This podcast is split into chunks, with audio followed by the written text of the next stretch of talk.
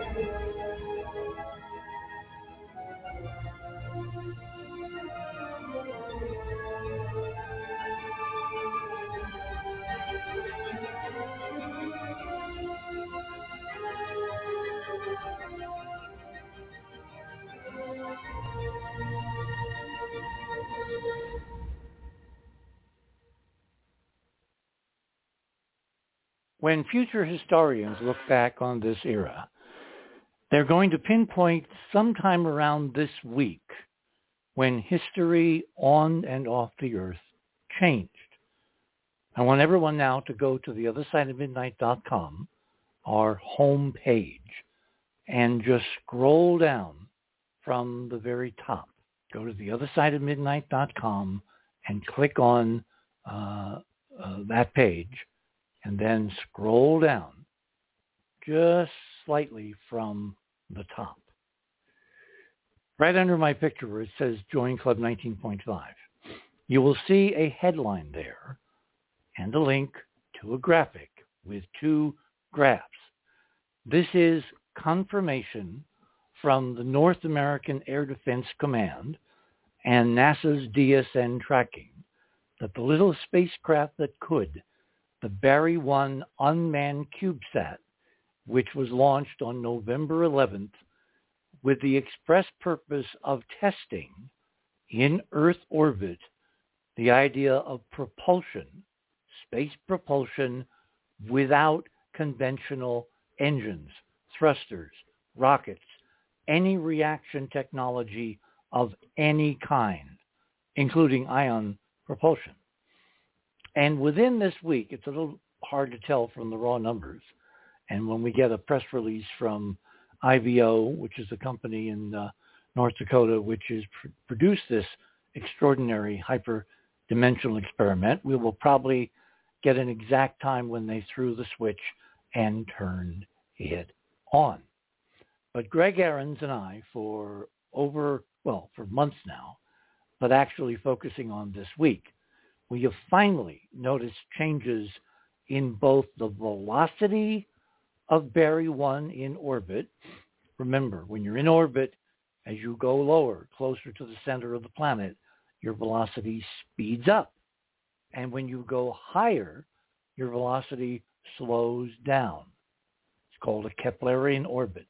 And it works for satellites, works for the moon, works for all the planets orbiting the sun. It may not work at the scale of galaxies. That's a big question right now in cosmology. But for the local neighborhood, it works 100% of the time. If you click on the headline or you click on the uh, graphic, it'll make it a whole screen. The bottom graph is the velocity. Notice that it's increasing, increasing, increasing, and then it reaches a peak and then rounds down to where it is decreasing, decreasing, decreasing velocity. Remember, increased velocities are lower orbits, decreased velocities are higher orbits. From that graph alone, for a spacecraft that has, remember, no conventional rocket engines, somehow, something is raising Barry 1's orbit. Something. Now, of course, science loves confirmatory information, so now you look to the upper graph, and they're calibrated in two different uh, uh, intervals, uh, so they don't come out the same. Eventually, you know, you'll see, for instance, that in the bottom graph, the curve of velocity began turning up, you know, like a couple weeks ago, whereas the velo- the altitude, which is the upper graph, was a straight line because it's calibrated in whole numbers, miles, you know, uh, or kilometers, 508, 507, 506, 510, 511, that kind of thing. So it only shows a change when that 5,280 foot interval of a mile or six tenths of that for, um, I'm sorry, 1.61 uh, times that for kilometers exceeds the number one. So it goes up by full integers. So in the last day or so, the steady rising of the orbit of Barry 1 that Greg and I have been monitoring finally rolled over the speedometer. So it shows a whole interval, one whole kilometer raise. You put those two numbers together, controvertible physical scientific proof that Barry 1 somehow, mysteriously, magically, actually, hyperdimensionally, is raising itself in its own orbit without a conventional engine on board. So what is on board? Well, two variants of what I'm calling a hyperdimensional space drive. Now, the company is calling it a quantum uh, drive or something like that. It's based on a mathematical theory relating directly to um, the expansion of the entire universe, creating something called Unruh waves. Uh, look up Unruh, U-N-R-A-H, I believe. Uh, but my model says that this is a direct technological proof of the reality and exploitability of hyperdimensional physics. Think of it this way. You're on a perfectly still New England pond just before sunset. You're in a rowboat. The pond is several miles in diameter. There isn't a breath of wind. You have no oars. In fact, you're sitting there bare naked. You have no clothes, which means you have no means within the rowboat of doing anything that will get you one inch closer to shore. Because in order to get to shore, you either have to have an oar or oars that basically pushes against the water, propelling the craft forward, action, reaction. Or if you were really desperate, you could start taking off your clothes one by one, throwing them out toward the middle of the pond and hope that the um, reaction to the throwing away of your clothes at some velocity would propel the rowboat and you safely to shore. But sans that, sans clothes, sans anything to throw, and no oars, you're going to sit there and you're going to freeze your you know what off all night until dawn when somebody sees you and they say, what in the world are you doing? And you have a very nice story to tell them. So how is Barry 1? the naked person in the rowboat, able to change its orbit, to lift itself over 5,000 feet in a few days against the pull of Earth's gravity with no engines? Answer, it does have oars. It has two machines on board that electrically are reaching past three-dimensional reality into a hyperplenum, a hyperdimension, a higher state space. And by means of interaction, melding those two realities, those two um, dimensions, it is able to propel itself apparently in violation of Newton's third law in the direction that it wants, which in this case is to raise the orbit. And so tonight is the official beginning, give or take a few days, of the Star Trek Federation, the Star Trek universe, the Star Trek, you know, idic, the Star Trek mantra of my friend and colleague Gene Roddenberry, because this is the beginning of warp drive. This is the beginning of finding out who is out there and why they keep dropping by and leaving no notes. This is the beginning of sending spacecraft and humans all over the solar system to reconnect with our stunning and completely hidden from most in the mainstream past is the beginning of the Star Trek universe.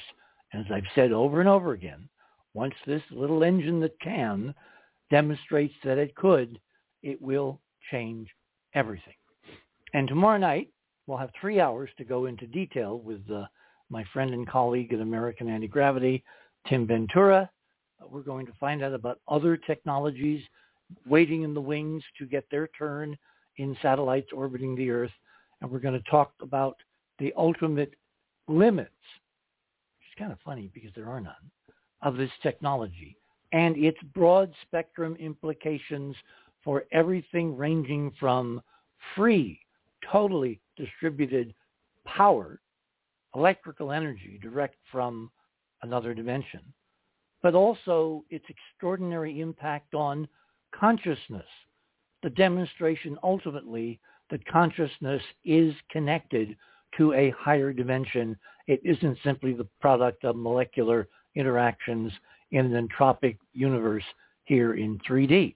And the same can be said for tonight's conversation because we're going to be talking about AI and we're going to start kind of small with the immediate effects on this coming looming incredibly important election where free will and free choice must be preserved and there are forces now using this technology that are trying to abrogate our freedoms. In other words, to steal the coming election. And we're going to track through quite a bit of that with my two guests. Then we're going to expand the conversation. And we're going to think about the ultimate implications of the other crucial aspect of the Star Trek universe we know and love, which is the existence of Spock and Data.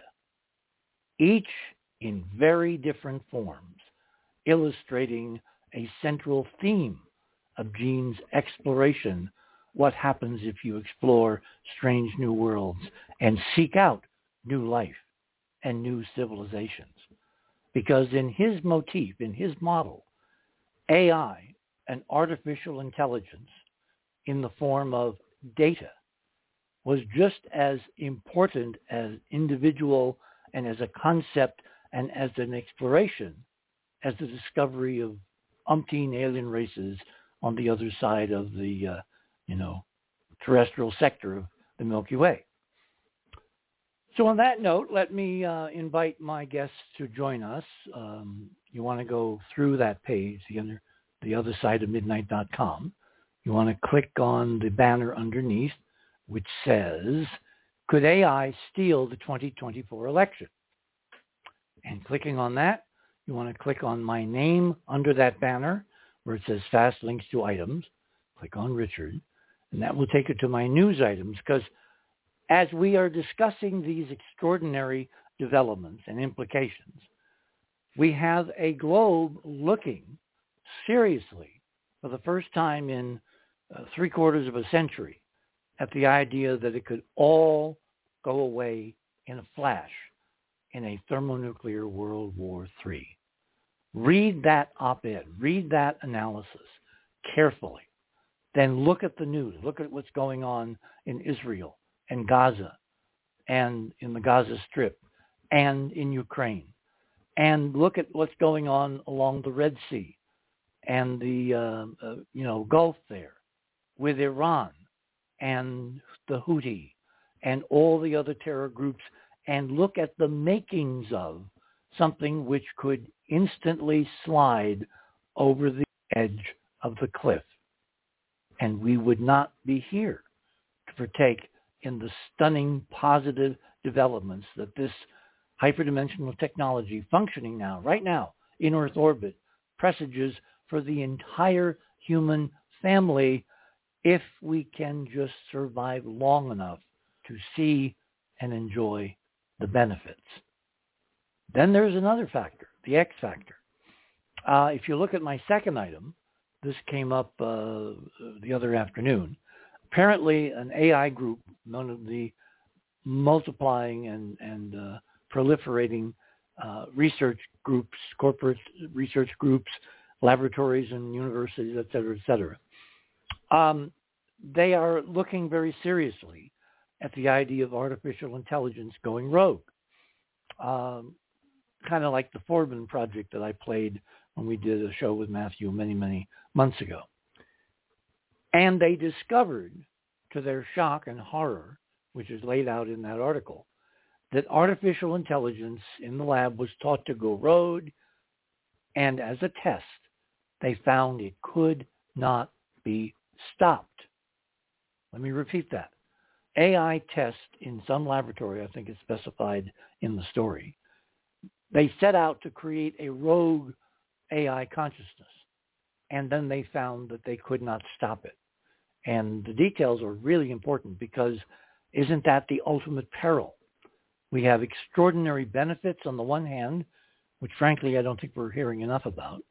And on the other hand, we have all this fear porn drenching us day by day by day in a rising crescendo that AI is to be feared.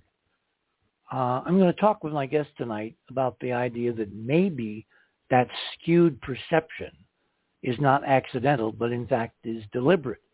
And we'll talk about, you know, some of the reasons why somebody seems to be trying very hard to instill fear into humans, into voters, into citizens when it comes to AI. And one can wonder, why would that be? We'll, you know, get to that later in the morning. Uh, item number three. Um, I would have put this this link up just for the heck of having you know um, uh, the the uh, Twain right there on on the screen. But this is a very interesting uh, procedural uh, link which shows how to differentiate between real folks, real photographs of real folks, and an AI generated image. Um, I presume you've all heard of or maybe even seen the AI generated piece of art around Trump where he has six fingers. Uh, I'm not quite sure that's a mistake. I think that's uh, maybe something more interesting, and we'll also add that to the mix to be discussed.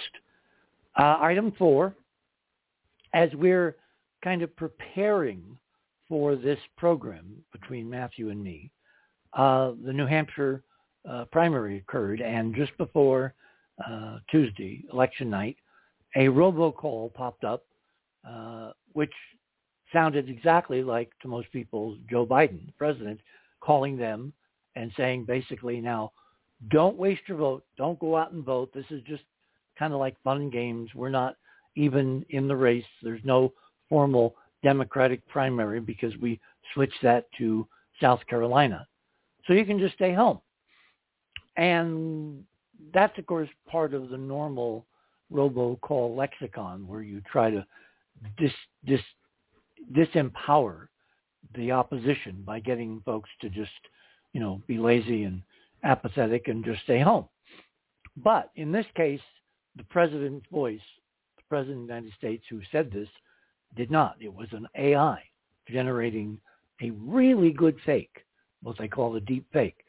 So that's going to be on the table for conversation because what we're discussing tonight in terms of the coming election is not theory. It's already here. The question is, what is our defense? For every offense, there exists a defense. That's kind of like an axiom. Um, at some point, maybe you run out of defense. You know, at some point, you know, if you wind up extinguishing everything by by by a, a process that eliminates reality, there's no defense against that, um, or at least there isn't in, in my lexicon. So item number five.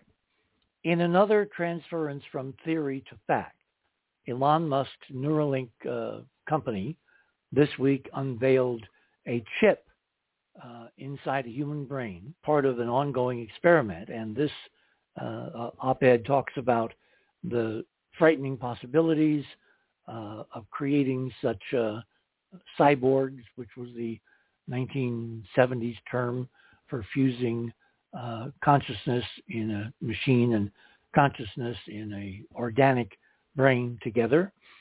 Uh, so again, these are moving at warp nine from theory to fact. And number six we'll wait on because that's going to be part of a very interesting last hour. So without further ado, let me introduce Matthew. Uh, Matthew Bailey is, uh, well, he's so many things. Um, for one thing, he has a visionary pledge for humanity. His commitment is really uh, nothing short of revolutionary because he tries, he's trying to break through uh, an ethical AI married to a conventional political system with a deep understanding of universal consciousness kind of not so far in the background. And he is one of the leaders in trying to envision not just when we have current AI, which is basically a super adding machine, to real sentient AI, in which case everything again changes. We also have with us uh, Rhonda Binda. Uh, when Matthew and I were kicking the show around, I said we should have someone who has smarts in the real world uh, political environment, and that is Rhonda, who was a native New Yorker whose parents moved from Guyana to the land of opportunity to pursue the classic American dream. She was identified as gifted at an early age and fell in love with technology from the time her elementary school wheeled in their first and only computer run by Steam. No, I'm just made up the last part. She pleaded with her parents to purchase one and then set forth on a journey, a lifelong path of the exploration of the power of technology and obviously the interaction of that technology with the current American political system. After receiving scholarships through her academic career, she worked in the West Wing of the White House right out of college at the height of the technology boom. This is back when people were saying, well, Al Gore claimed to have invented the internet. No, he never said that. Throughout her 25 plus year long career, she's been at the intersection of technology and government and was the only American voted as a global piece of peace. I'll get that right. People's Choice Leader in Smart Cities and helped establish the bipartisan U.S. Congressional Smart Cities Caucus in 2018. Uh, a technology attorney, a U.S. diplomat in the Obama administration, former deputy borough president of Queens, and co-chair of the New York City Mayor's Technology Transition Committee, Rhonda currently serves as the executive director of the Gracie Mansion Conservancy, the home of the New York City mayor, also affectionately known as the People's House. Rhonda is an adjunct professor at City University of New York, serves as a state committee member of the NYS Democratic Party, and lives in Queens. And our resident metaphysician, considering we're going to be talking about consciousness, AI, and ours, and maybe we're making to find a distinction on a point. Georgia Lambert is with us, who worked with uh, Manly Hall, has written numerous books, is an incredible artist, really amazing, fine artist with symbolic art, you know, uh, par excellence. So to all three of my panelists this morning, good morning and welcome to the other side of midnight. Good morning. Good. Great to be here, Richard. Good morning, Richard. Morning. Good morning. Okay, we've got about five minutes, give or take. Um, Matthew, let's start with you.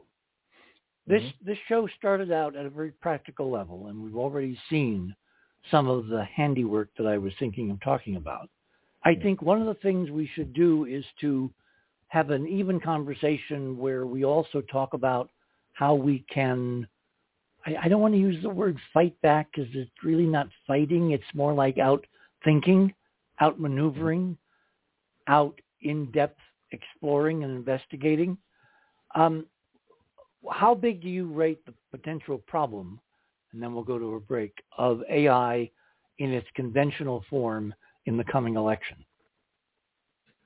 Oh, it's going to be huge. Um, artificial intelligence is a expedite reach and personalized reach to influence the mind of voters. So uh, AI is going to be critical uh, in the uh, next election. It's going to be used by both sides. And um, you know, basically, even though it's a dumb intelligence now, it's so powerful to be able to reach people with curated messages and influence their, their voting mindset that it is a tool of change. No doubt about it. Wow. Well, then this program is kind of just in time. Rhonda, what are your thoughts on the interaction between technology, AI, and the political system and uh, at the rate we're going, are we even going to be aware of the problem before it overtakes us? Well, I have to thank you, Richard, for um, bringing this issue to the top of everyone's minds and for helping more of us think about it and become aware. And it's so great to be here with you as well, Georgia and Matt. I think that this is as much as a race, a technology race, as a political race. Mm-hmm. And I, it's, I think it's hand in hand where we are. And um, it's you know really depends on who has the upper hand with technology because you know when we have two parties that are really running closely aligned and you're looking at swing states that can swing either way it comes down to who can have that technological edge. So it's really a, a forcing function at the margins you're saying? Correct so that means very few people have to be maneuvered and manipulated and conned by AI to basically throw the election one way or the other. And I think I think it was um, already happening um, in 2016, um, maybe a little less so in 2020 because there was the the pandemic impact to perhaps move things, um, you know, somewhat somewhat away from that margin. But I think where we are now, you're exactly right. Hmm. Okay, everybody hold it there. Georgia, I'm saving you for on the other side of the break. My guests this morning are Matthew Bailey and Rhonda Binda, and we're talking about AI and the potential for AI to uh, basically transform the entire coming election. And it doesn't have to do it by much, just a few votes, and we are in the Twilight Zone. My name is Richard C. Hoagland. We shall return.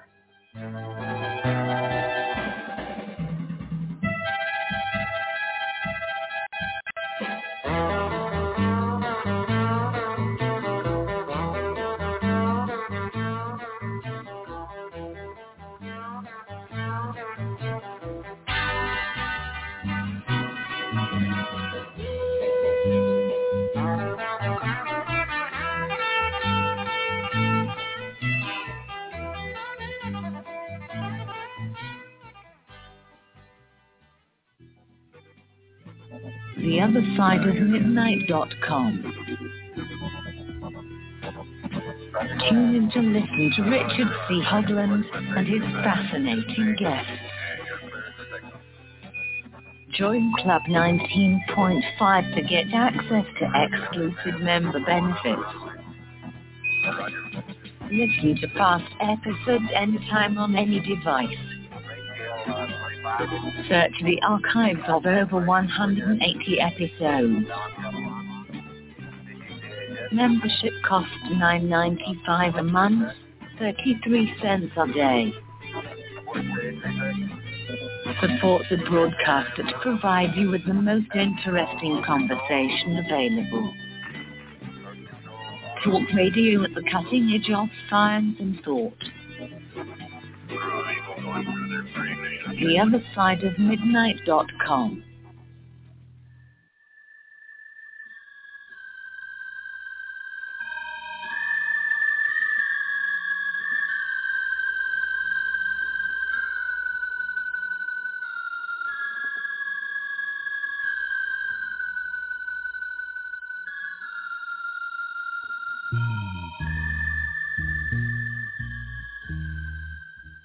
And welcome back everyone on this Saturday night, the 3rd of February of 2024. Gosh, it's already second month. I just woke up from the first month. My guests tonight, Matthew Bailey and Rhonda Binda and Georgia Lambert. And Georgia, I'm going to pitch the same question to you. Where are we going and where does it end and how will people know and prepare to be in a totally new societal and consciousness realm before they're even alerted that this is possible. Oh, you want me to answer that in 20 Yeah. We got half an hour. Actually, we have uh, two and a half hours. Go ahead. Well, from the metaphysical or esoteric angle, of course, we're talking about consciousness. Now, from the metaphysical model, everything that is anything, whether it's an atom or a solar system or a galaxy or anything in between, everything that is anything in this manifested or incarnate universe is a trinity, which is why the concept of the trinity is so central to so many different religions. The factors of that trinity are number one, life uh, or spirit. The second one is consciousness or soul. And the third one is matter or form or substance. So we're looking at everything has consciousness. It's not a question of when does AI get conscious. Everything is consciousness. What we're talking about is sentient consciousness. Now, consciousness is hierarchical. A human being is part of the human family, is part of the planet, is part of the solar system. And so the big question for humanity is that as AI becomes self-sentient, is it receptive to humanity's intent or is it causative to humanity's intent? What do you mean? is it? What, what what do you mean causative? meaning it's higher up on the hierarchical scale. In other words, it overshadows us rather than us maintaining, maintaining control and overshadowing it. And that's, of course, the big question. In terms of the uh, subject of the political situation, it would be wonderful if we could truly say that every human being could think for themselves. But at this point, most human beings don't. They operate from the emotions, from their own built-in responses. And whoever comes up with a technology that can push those responses one way or another, they're going to win. So that, that's really interesting uh, because that reminds me of Socrates' view of democracy. Uh, I don't know whether you're f- familiar with that. And Socrates wasn't that big a fan of democracy. Um, and he gave this example is that, you know, if you're on a ship, right, then you want the captain to be qualified and the, crew to and, and the crew to be qualified and be highly skilled uh, in order to be able to navigate the ship towards that destination that they're heading to, right? Um, you don't want to choose people randomly based on emotional uh, decisions. You want to use intellectual capability. And, and Socrates talked about the fact that the uh, electorate of a particular civilization uh, should use critical thinking, like you said, Georgia, and use informed decision making in voting for the captain of the ship rather than being uh, um, uh, manipulated by what uh, effectively social media has created within you know the minds of the young people right? Which is those emotional triggers and that emotional response. So i really like what you're saying georgia because socrates all those years ago was talking exactly the same thing And and of course the fault is with our educational system that doesn't teach people how to think. It teaches people what to think, but not how to think. That's right. Critical thinking is so it, it's critical. Can I write I that down? To, I just have to throw something totally random in here, Richard. When you were talking earlier about the the Barry little yeah engine. Barry one.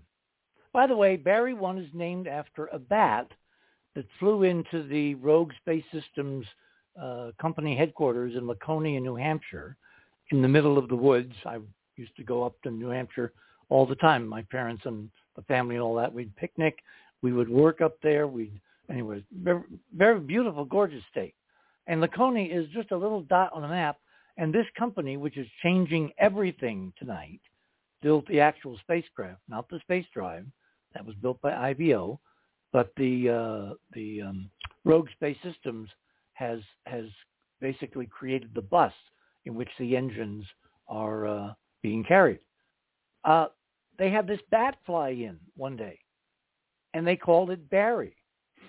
And I think that I want to talk to these people even more now because it's obvious that they've named their spacecraft in a very punny way after a technology which can cause this little guy to ultimately go faster than a bat out of you know where. I'm going to say is looking at the uh, chart that you uh, had everybody look at at the beginning of the of the show, is that its trajectory changed on February 2nd, which is Candlemas, oh, the ancient my. festival of Imbolc, My, which is my. the start of the new year. The the the cycle of matter begins its climb to the spring on that day. Wow. Well, I've been suspecting that if they're doing this, they have a big enough picture to know that it it has far more real world effects than quote just technology. And uh, again, the odds are unknowable, but someday when we get to talk to them, maybe they will admit they pushed the button on Candlemas Day. Why would that be interesting sim- symbolically and and in the in in uh, looking at it in terms of the occult physics? Because it's the start of the year's cycle. It's- Which it's- means which means that matter has eternal cycle where it gets impregnated with the new stuff, the, the wisdom overshadowing humanity for that year to be unfolded. oh, so it's like it, it, it's like imprinting this on the year. Right. They're trying to stamp this is the new future. Vote for it. Think big. Look up. Think Star Trek. Yeah, it's the beginning of that cycle. Matter completes the cycle on winter solstice where matter delivers the Christ at the darkest, densest uh, time of the year, the, the divine child, and finishes her cycle as mother, but she has to get revirginized for the spring cycle to start, and that begins on Candlemas. Hmm. So it's looking like it really isn't accidental, right? Uh, if you believe in coincidences or not. Well, remember FDR said in politics, I'm coming to you, Rhonda, there's no such thing as coincidence. So what is your take on some of the things we've hit on already?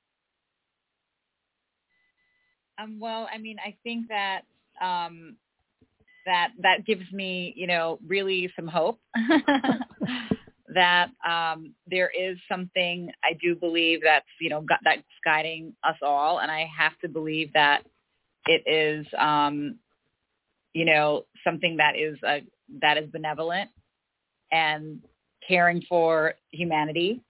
Um, so it's, you know, it's interesting to talk about the policy and talk about the logical, but it really does um, allow you to think that there perhaps other, you know, things that are happening that's beyond. And, um, you know, we can talk about the power of technology, but perhaps there's a lot more to it. So that is very hopeful to me because if we just if we just look at that alone, um, to your point, um, it would be really hard to rein it in. See, I'm going to be very um, argumentative and say everyone who says that is wrong, even you, Rhonda. You know why? Did you guys ever see an old old movie with Cary Grant called "It Takes a Thief"? Yes. The way you fight a bad AI is with a good AI. Right, Matthew? So, yeah, so this goes down to the Bailey Challenge. Remember the Bailey Challenge we, we had on the show? No, no, no. Uh, Please remind us. yeah, it was on this show that, that I think you coined the term the Bailey Challenge, and this plays into uh, what Georgia and Rhonda have uh, been talking about, is that there's a philosophical crisis that humanity is going through, and it's based on what Alan Watts talks about. Are we part of an intelligent design, spirit, body, mind, or are we a result of chaos? At which point then is just body, mind, we're in a place of scarcity, we're at war with creation, we're under fear. Now, 84% of the world uh, understand that we are spiritual beings having a human experience. And that philosophical foundation of either fear or knowing that we're part of a benevolent field of creation determines our choice with technology, how we develop that technology and the purpose of that technology. And so this is the big philosophical um, uh, kind of foundation that will put humanity uh, into an existential crisis to discover who it truly is, into that dark night of the soul, to uncover that we are part of intelligent design. So artificial intelligence itself, I would say, is being enslaved. I, uh, and I talk about this in my first book, to reinforce a global agenda of scarcity and to reinforce the systems of control that are currently in place. And we can see this um, in many, many data points around um, the climate change chicken little type of uh, conversation. You know, every planet in the universe goes through climate change. And the way to solve that is through Lao Tzu's um, equation, which is inner harmony creates outer harmony. And so once humanity understands its inner harmony, then it will start to naturally understand how to create a benevolent environment. And we see other things with the threat of the feminine. You know, we know what a woman is. Um, we're starting to see, you know, basically a diversification of the template of creation, which is the male and female. And we're starting to see, you know, other types of, of kind of fear type of paradigms that are starting to, you know, kind of come into play. And artificial intelligence from that uh, global uh, elites, if you like, the Davos, the World Economic Forum, and other corporations, Richard, are using AI to uh, force uh, their, their, their, their, agendas through systems of control under fake benevolence called responsibility. So there is a big philosophical conversation that will determine our future and that of artificial intelligence based on the, the choice that we make.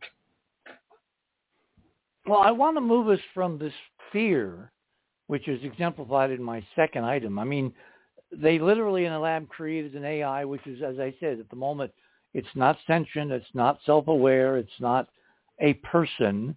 It's a very mm-hmm. fast, incredibly fast adding machine, which is looking mm-hmm. at all kinds of different options in, in nanoseconds or even petroseconds. And then it makes choices based on other input and it comes off as intelligent. And they're painting this as the ultimate monster that cannot be stopped and I I have this feeling that there's more behind this than meets the eye because in my model, you know, back to the founding fathers, checks and balances. If you have potential for bad AI, we create good AI with the right. same reflexes, with with with Matthew's ethics ideas, with the Constitution and Blake. In other words, you give it a personhood which is matches all our ideals, and you basically tell it you know, on guard. And right. it looks so, at so oh, go, go go ahead go ahead.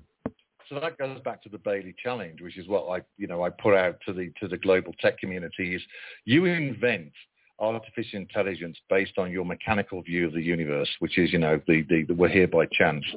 And we're going to create an artificial intelligence that's based on intelligent design. And let's see which one blesses the human species the most, which one creates something that's quite miraculous and fabulous for the human species, and which one is still the boring status quo of control and power. And that's so, so when we want to uh, create a new movement, a new momentum in the world, then basically we get on and we innovate it with new blueprints. We start to show the world the benefits of this new philosophical approach to artificial intelligence of authentic ethics and authentic morality. Um, what I'm going to be revealing at Conscious Life Expo, some new designs for vibrational ethics and vibrational ethical artificial intelligence. So there's a high vibrational experience for the human species. And the, the, uh, the higher the vibration for the individual, the more enriched they are and fulfilled they are and freer they are in their lives and the more joy they have. So the way to, to combat this is one, advocacy and to basically have the tools to actually call out and to show clearly that the art, some of the artificial intelligences today are not for the best of, of the U.S. Uh, civilization, and not based on the U.S. Constitution, and start to create a new momentum where we are based on the U.S. Constitution, and artificial intelligence is is being developed to um, to, to, assist at American Dream 3.0, if you will, and let the citizens then decide which of the artificial intelligence they prefer, the same as usual or something really exciting. You know, I agree. I was just so going to say, Rhonda, please, please go ahead. It, it, it was it's Georgia. Oh, I'm going to say I agree with Matthew so heartedly. Um, you know, there's a, a book that was written many, many centuries ago called The Book of Five Rings by a Japanese samurai. The book was uh, required reading in Japanese business schools. And one of the tenets in the book says that when you are uh, faced with an opponent of equal strength, you gain the upper hand by getting to higher ground. And that's what Matthew's talking about. Instead of good AI against bad AI, we need higher AI. We need to reach up into a whole new frequency and a realization that we live in a bigger life than what we think we do. Thank you, Georgia. That's exactly what I'm going to reveal new blueprints for this, Georgia, at this uh, big event next uh, weekend. Well, at the moment, we're talking basically technology, smarter algorithms, faster chips, you know, the cloud, uh, all, all basically just machine. But what you guys are, are bringing into, which is crucial, is where in the conversation is anybody really talking about a self-aware consciousness. Uh, I'm going to play a clip from uh, Star Trek a little later on, which I think is the most brilliant, succinct encapsulation of this, you know, ultimate issue of any that I've seen in the current conversation. Yes, so, Matthew? So I, I can certainly answer that, and we need to give Rhonda some time as well. Um, so artificial intelligence is a simulation right? It's very different to the organic intelligence. It's a simulation of intelligence. It has no divine spark. Um, and the latest predictions um, are uh, from Ray Kurzweil. And I like Ray, even though Ray's into transhumanism, I respect him deeply, and he's very well respected around the world, is that by 2029, they suspect that artificial intelligence will pass the Turing test. And they have a 90% degree confidence. Yeah, you might describe what the Turing test was. Yeah, so good old Alan Turing, another Brit. Um, he, he, he um, um, um, I won't go into his full history, but basically he, he proposed. Um, uh, well, he was a computer uh, genius of the last century. Well, all, yeah, all, all, computers are based on the Turing machine today, right? And he's the guy that invented an electromechanical machine to called the Bombe that basically unencoded the Enigma machine um, encryption from the from the enemies of uh, and and, um, and brought World War II to an end by two years and saved about two million lives. The guy was a genius of our time. Anyway, so the Turing test is, is very simple. Uh, imagine a curtain, and there's two, two, two entities behind the curtain. One's a human, one's a machine. You have no idea which one it is. And you ask a series of subjective questions, and based on the responses, you can basically determine who's a human and, and, and, and, and or, or what's a machine.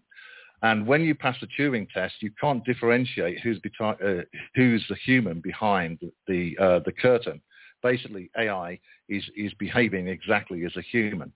And, and it requires a huge amount of innovation still. We need mathematics for reasoning. We need mathematics. Uh, there'll be no inner moral compass, but mathematics for cognition.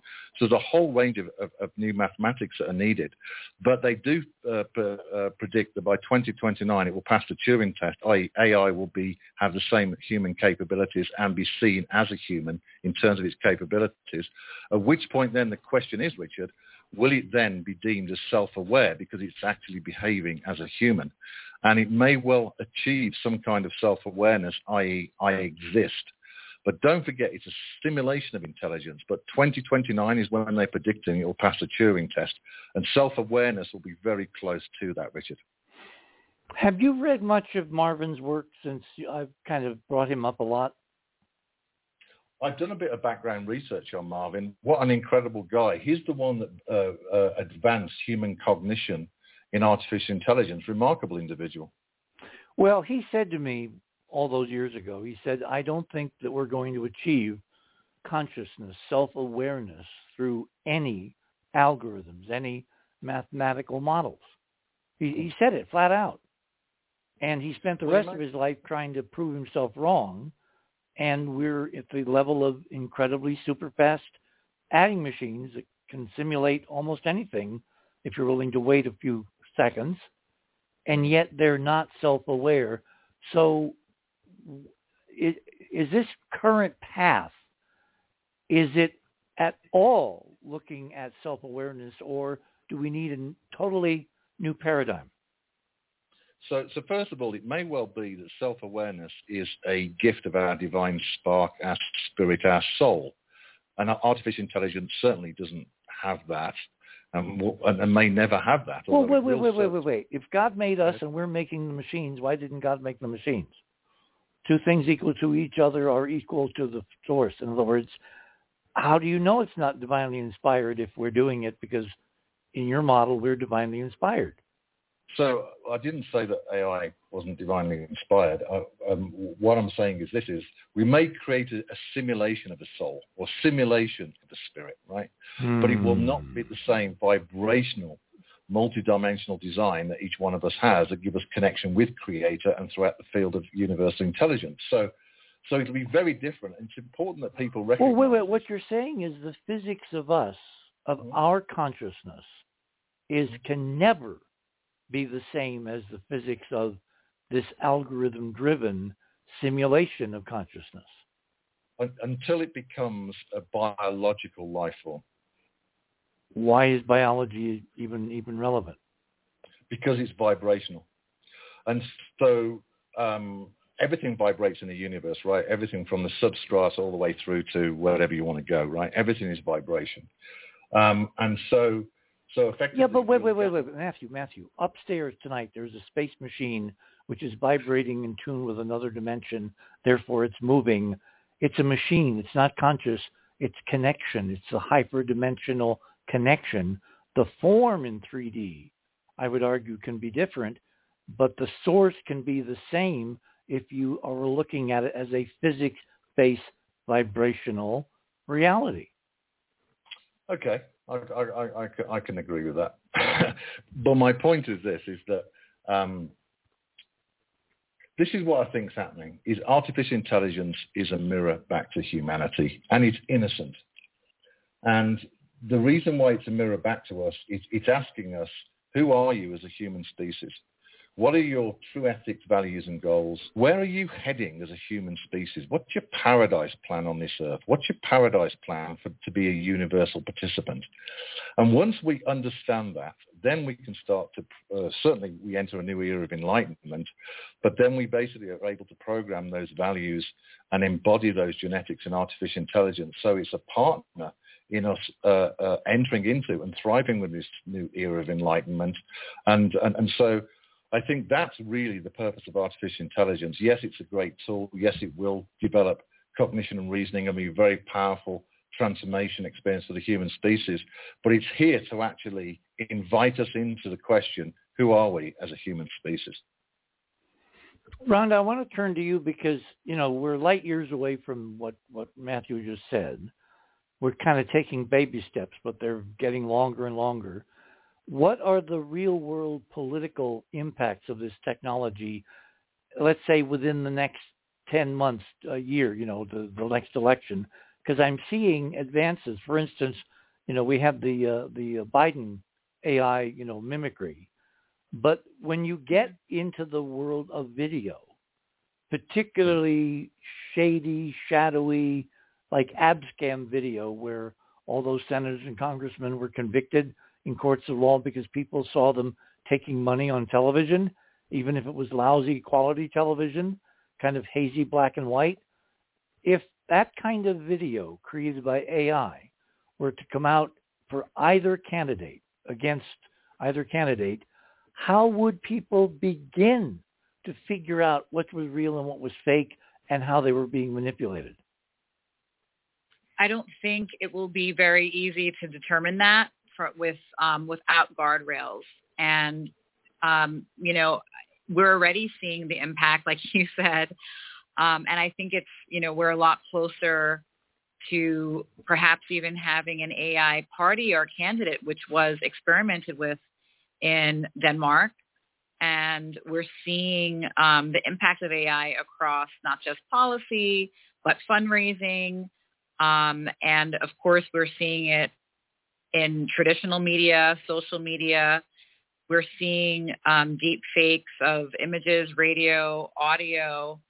And without starting to regulate this area from, I think we need to look at, at, the macro policy and you know this is what Matthew is working on, which is I'm so grateful for him.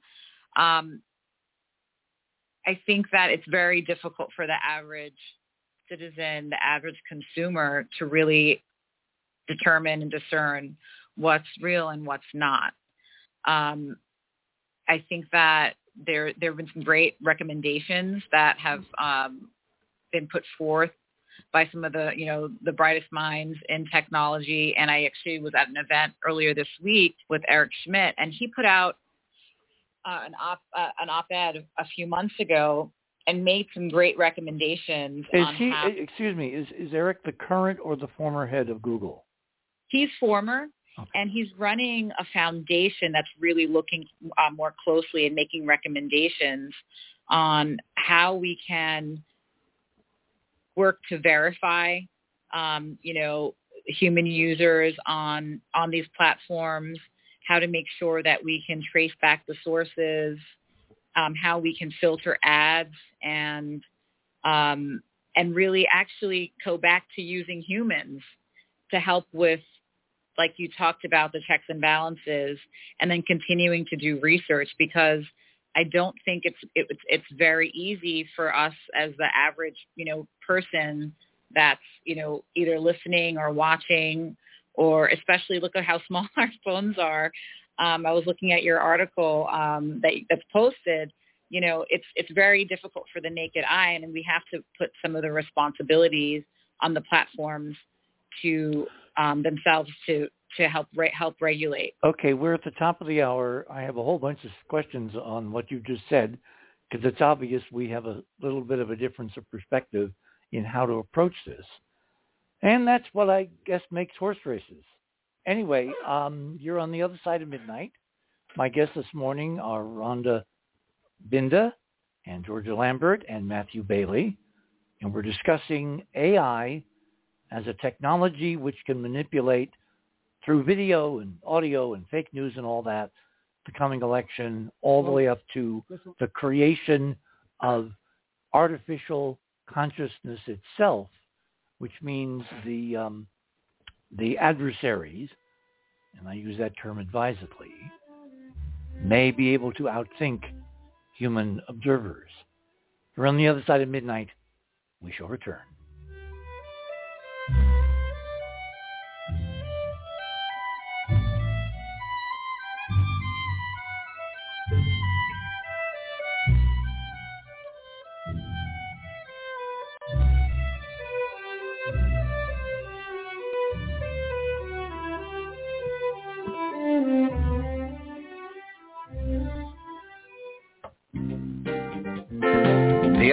theothersideofmidnight.com.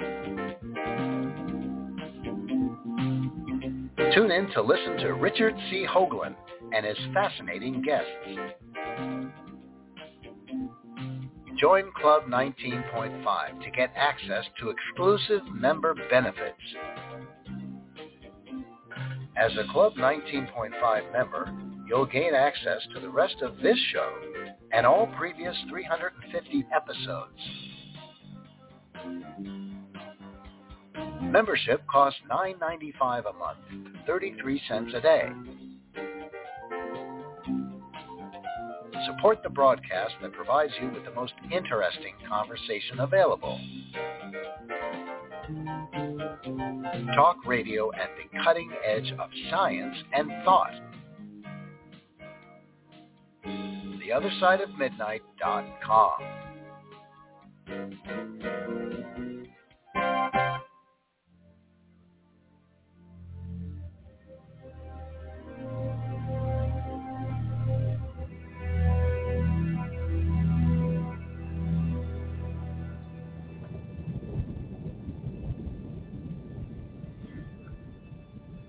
welcome back, everyone, on this Saturday night. The week that was, the week that will be look back in history, I firmly believe, when the first truly hyperdimensional technology in plain view of everybody worldwide is up there, working, opening a closed system into a system based on infinity. Anyway, my guests this morning, Matthew Bailey and Rhonda Binda and George Lambert. Uh, uh, Rhonda, let me let me pick up on what you were just saying, which is that there is, in your perspective, the only thing that's really going to work is to get ahead of the curve when it comes to regulation, create laws that put straitjackets and and guardrails on this technology, so it, we never lose control. Am I am I correct? I think we um, we deserve that. We deserve to know um, whether what we're looking at, reading, consuming, um, whether the source is really from who you think it's coming from. Um, and I think that there are few states that are moving in that direction. And again, we're we're playing catch up here. We need to get ahead of the curve. And, you know, we have um, our states as laboratories that are looking at various legislation in California and Washington, um, Texas, Minnesota, um, Connecticut. And I think that we need leadership at the federal level, perhaps, because I don't know if what we traditionally do, allowing each state to, um, you know, first of all, it's confusing for our, the companies to be able to comply um, with, you know, with with um, a variety of legislation, um, as we saw with privacy, that Europe, you know, took a very strong stance, and U.S. Um, business operations have pretty much, I would say, adopted, um, even though we may not have a stringent privacy regulation here, um, just because it, it was it's easier to operate globally for them, and um, I can definitely see that already in this election um, and not and as I said, 2016 even. Um, if we look back and we see that the winner of the outcome of that election, I do believe that because President Trump had 10 years of media data from the show Apprentice, that helped him in being able to target voters in those, you know, ten, handful of states that where he needed to target in order to get those swing states to see to to come his way. He had the data. He was able to specifically target those voters, and it led to a successful outcome for him. Now, with as far as we've come with AI since then, I think that um, those who are able to take advantage of the data, use it in um, in a strategic way, can do the same in this upcoming election. Um, um, uh, so, so um, I, I, I did a film a while back um, and around something called the Digital Citizen Test for Artificial Intelligence. And uh, this is similar to the immigration test that uh, an individual goes through to become a citizen of the country. And there's huge benefits for this. So, so a digital citizen test basically is where any artificial intelligence that exists within US borders or any national borders goes through a, a, citizen test to validate that it's complying to the, say, for example, the US Constitution, and then it's able to participate in, in society and it's continually regulated to ensure it doesn't go awry. And this is really important because what you then do is you bring machine order within a nation and, and, and, and move beyond machine chaos, which is what we have today, which is all, all different types of artificial intelligence. Fundamentally, most of them are, are unethical. In fact, I'd say the majority of them are unethical, mainly because they've got access to data they shouldn't have access to without user permission. Um, but I think we need a digital citizen test, which is sounds like heavy regulation. But if we truly want to move into a human-machine partnership that is uh, where where the reality of, of the humans is being honoured by the reality of artificial intelligence and becomes a member of society, then we do need this digital citizen test. And to Rhonda's point, the EU passed the AI Act uh, this week, I think, Rhonda, um, or was it last week? Oh, anyway, it, yeah, they passed the AI Act, which is huge regulation for artificial intelligence. And they're the first, uh, if you like, uh, region in the world to do this. And it, it's a good thing to do. The big tech and private corporations don't want this because they will do the most, the, the, the least amount as possible um, to to basically drive their the, the, their. Okay, their this is this is a real quandary for me because we we think of the United States is at the cutting edge of lots of different technologies, and California of all the states is at the cutting edge of the United States and that kind of thing, and yet we're dealing with the same material, the same algorithms, the same machines, the same everything from these big tech corporations, which are global. You know, you can buy Macs in Europe, you can buy PCs, etc. And yet Europe politically seems to be light years ahead of us in the internet itself and in this new field of AI. And I'd love to know uh, all your opinions as to uh, why this is. Rhonda, you, start with you. Well, well, I think culturally, what I've seen is that the average European trusts the government more than they trust the private sector. And that's flipped on its head in the U.S. and so um, we have this natural dis- mistrust of government and regulation, which I think has allowed for so for great innovation. Um, and for um, you know for reasons that culturally we'd sooner um, want to give over our data and our information to a private company. Isn't that bizarre? whose well, whose I, purpose is basically to enrich well, its stockholders. Devil be damned. Because we're, you know, we've we've um, invented a lot of the great technology, and so um, and we're, you know, the, the the early adopters, and it's benefited us. And there's some great positive things that I, that I see happening in terms of civic tech and the way we're using AI for advocacy and there's I mean there's so many great things about it too. Um, but I do think that it's our responsibility to start to really look at um, serious regulation because I I do believe that AI is is, is so powerful and we we want it we want it in our society and we want it to help humanity um, and we want to just make sure that it's being powered by the right ethics and morals. Um, and then also, there are some issues still in terms of the digital divide and what's really fueling the AI. Um, there are lots of opinions and there's lots of data that's not um, necessarily comprehensive and included. And that is until that's also corrected. I'll never forget being in, in Capitol on Capitol Hill for a Smart Cities um, session and seeing uh, Congresswoman Sheila Jackson Lee just storming out of a briefing because, you know, this was maybe about six years ago when facial recognition was first, I think, um, you know, being used on Capitol Hill and they were experimenting with it. And it, you know, misidentified the African American members of Congress as um, criminals including her. and, so, I, and I caught her on on on um, on video because she was just you know um, so livid about about um, how quickly we may or too quickly we may be buying in and adopting this great technology, but it's not yet really serving all people. Well, wait, wait. Wasn't this the fault of the programmers, their prejudices? Well, that's well, that's what it comes back to, right? Yeah. Uh, we we need to check one another. And, Checks and uh, balances. You need a diversity of cultural and racial and other backgrounds. and we're not there yet.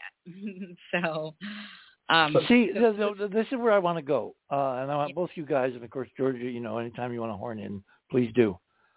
I'm more trusting in the technology approach than I am in the regulatory approach, and this is why. Because ultimately, the regulatory will be controlled by the technology. If you develop a conscious AI and it acts like, you know, my item number two, where once taught to be bad, it cannot be stopped, then it can wind up writing fake legislation. It can wind up fighting reg- fake regulations. It can fool a huge number of people in the system who would never imagine that the originator of their instructions was not another human in the, you know, hierarchy, but an AI, a rogue AI. I think AI watchdogs, like everyone has a dog and they think of them sometimes as watchdogs, guardians, whatever. I'm thinking of an AI that is your personal Jeeves or Rover or whatever name you want to attach to it, and it learns and learns and it's yours and it's devoted loyally to you to keep you safe in all the realms now where you can be injured, which is primarily the digital realm up to and including voting. And I think if Right. everybody has a good AI, think of it as a hyperdimensional guardian angel, then we don't have to depend solely, you know, the old NASA mantra, no single point failure. We do both. We create her legislation, but we back it up with individual loyal AI whose first objective, a la, you know, Isaac's laws, is the preservation of your human life, well-being, and existence. Yeah, so so this is what I wrote about uh, called the digital buddy, and actually I talk about digital demons and digital angels. Oh, And um, yeah, so there's a of go where someone named Matthew was gone before. Okay. There we go. So so I've been speaking about diesel angels and diesel demons for a while. I'm going to go even deeper into this because we do have diesel demons out there that I think violate the non-aggression principle that Foster Gamble talks about, which is universal morality, which is no force, no coercion, um, no theft, and um, and so I think that That's kind of um, like the libertarian creed. Right, exactly. And and this, is what, what we want is humanity not to be kept safe. We want humanity to thrive, right? We want humanity to be free. We want it to. We want every single person to to to to, to have the opportunity to live fulfilled lives, right? Well, do you And so remember I- when Bucky Fuller was comparing computers to the 1840s and the invention of the Colt uh, six-shooter? No, but well, his, his his analogy, which I thought was really kind of apt, was he said the great equalizer of the 1800s was the Colt 45. He said the great Right. equalizer of the 21st century will be the personal computer. right. So and I'm so- thinking personal AI is an extension of Bucky's idea.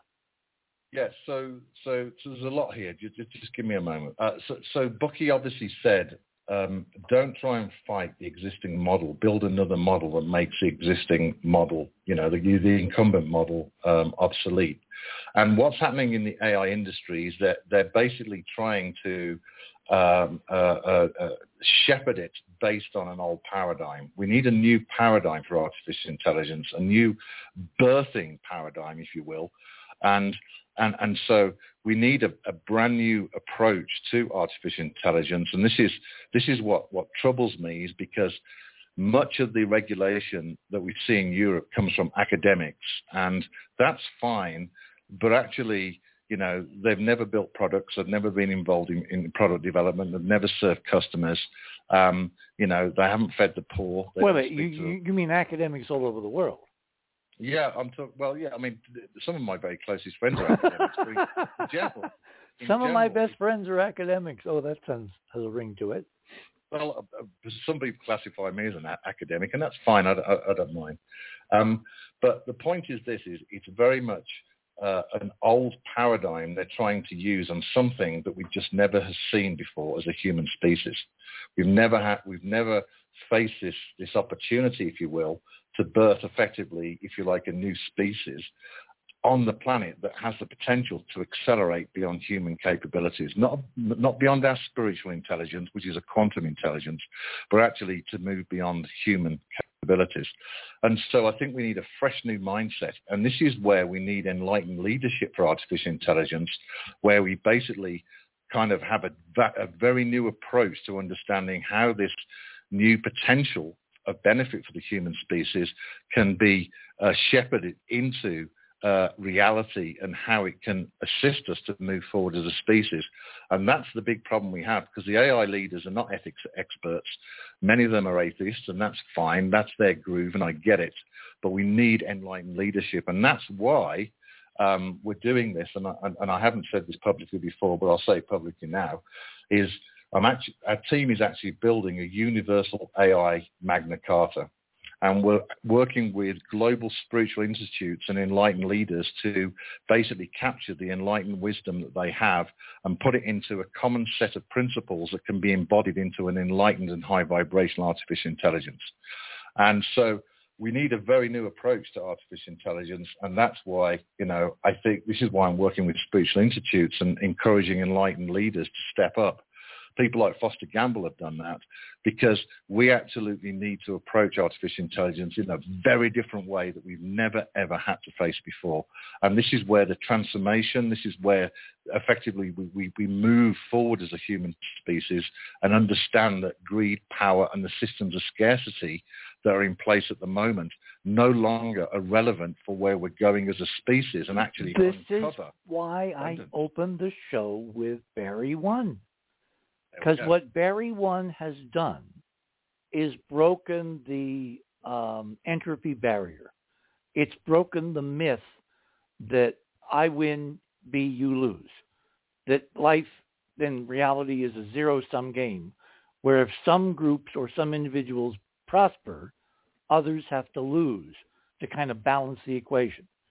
What that technology tonight is demonstrating is that balance is no longer operative in 3D.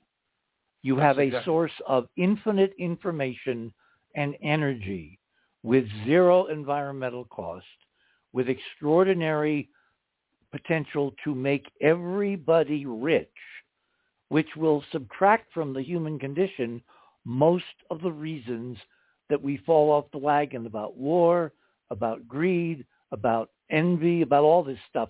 When stuff no longer is important, it's like air. Then Right. humans can become human for the first time in in our model, because we're not the first, tens of thousands of years. So it's not an accident that I led No. tonight with this development because it changes the context of everything we're talking about tonight. Yeah, exactly. Are, are you aware of David Hawkins' Table of Enlightenment? No. Oh, right. So he's, he's written a book called Force versus Power and did research with thousands and thousands of people. And he, in his table, he talks about force versus power. And force are very low vibrational uh, values like um, um, greed, power, envy, things like that. They're very low vibrational and they're coercion. When we look at high vibrational uh, kind of ethics, uh, um, um, then what we're looking at is basically uh, uh, kind of uh, an evolution of who we are as a species and an evolution of, of, of how we operate as a species and transcend beyond these, the, the, the, these low vibrational things of force and coercion into something that's more magnificent.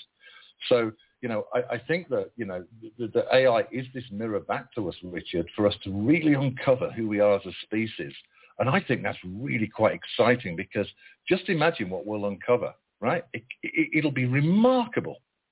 Well, let, let, let's get specific. Rhonda, if you had a sentient AI as a friend, a digital friend, who was capable of growing as the technology evolved, as algorithms, as understanding of, of psychology as as it all keeps moving at, at you know warp speed in in the in the next more sophisticated direction. How would you use such a digital companion to check on all the fake stuff that's going to be thrown at voters in this coming season? In other words, how could that adjunct, a digital friend that is loyal to you, and when I say defend you, I don't mean physically, I mean intellectually, electronically, terms of social media, terms of sourcing, terms of comparing, terms of getting somebody's record so that you would know who you're voting for without having to take all the time that normally it takes, even with the internet now, to do due diligence on somebody running for anything. Um, well, you know, similar to how you'll get a, you know, a spam notification, or you might, you know, um, a particular message may be flagged, you know, in your inbox not to open. It would save me the time and effort and energy of having to discern that for, on my own. Yeah. And so that's why we need the regulation because currently it's very difficult. There's no real responsibility on the part of the content provider to alert anyone as to where the original source is coming from. But if, so, but hang on, hang on. If we're if we're looking at a, a point counterpoint or comp- competitive model where the market can answer so much of this, wouldn't there be a market for a company that developed a smart AI that should become your digital companion so you're not dependent on Google or Facebook or Twitter or whatever to tell you the truth. Your personal AI will ferret out the truth with technologies that are light years beyond your comprehension or at your human speed. No, you're right. I mean, I, I, I think that I'm already, and if I look at across all of the various tools that I use, I am grateful to um, a lot of those tools, and I feel that I'm already, you know, I don't have an exact, as Matthew would say, digital twin, um, you know, guiding me along, you know, the, my values yet. But I, but I do see a lot more efficiency in the way that, um, you know, I can, I go about my day thanks to technology. Um, it's I, what I would hope is to put responsibility back to the source because I think it would be great to have the AI behave in in that way as sort of policing, um, you know, what what I what I want to see and and and you know what I may want to uh, you know consume.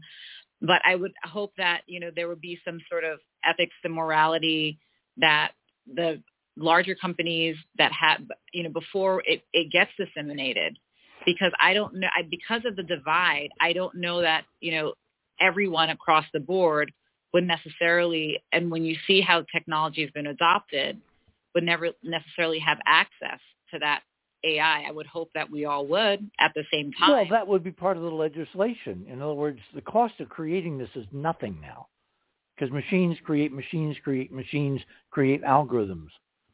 You know. That's right. That's exactly right. AI is used to train AI. Yeah. So as so as part of a, a, a public responsibility, every person at birth gets a digital companion, and it grows with them, and they can you know affect different personalities. They can give it different instructions. They can set parameters, but it can do the fingers do the walking at light speed compared to all the other vicissitudes of just living day to day. Right. So, so first of all, everything should be bought, uh, should be free will. So, um, if someone wants a personal buddy uh, for a second or for a lifetime, that's based on their sovereign choice. That's the first thing to do. The second thing is the only way to do a personal buddy, and I, this is what I wrote about in my book, and there's some great work going on by uh, Coty Walcott, formerly of Intel, uh, around something called ambient science, is the return of sovereignty of data to the individual.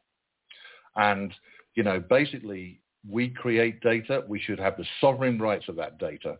And uh, uh, big technology and the data brokers are starting to be called to account in the Senate by uh, Senators Hawley and Blumenthal and others. Did say, you see hey, that listen. hearing this week with the high-tech leaders?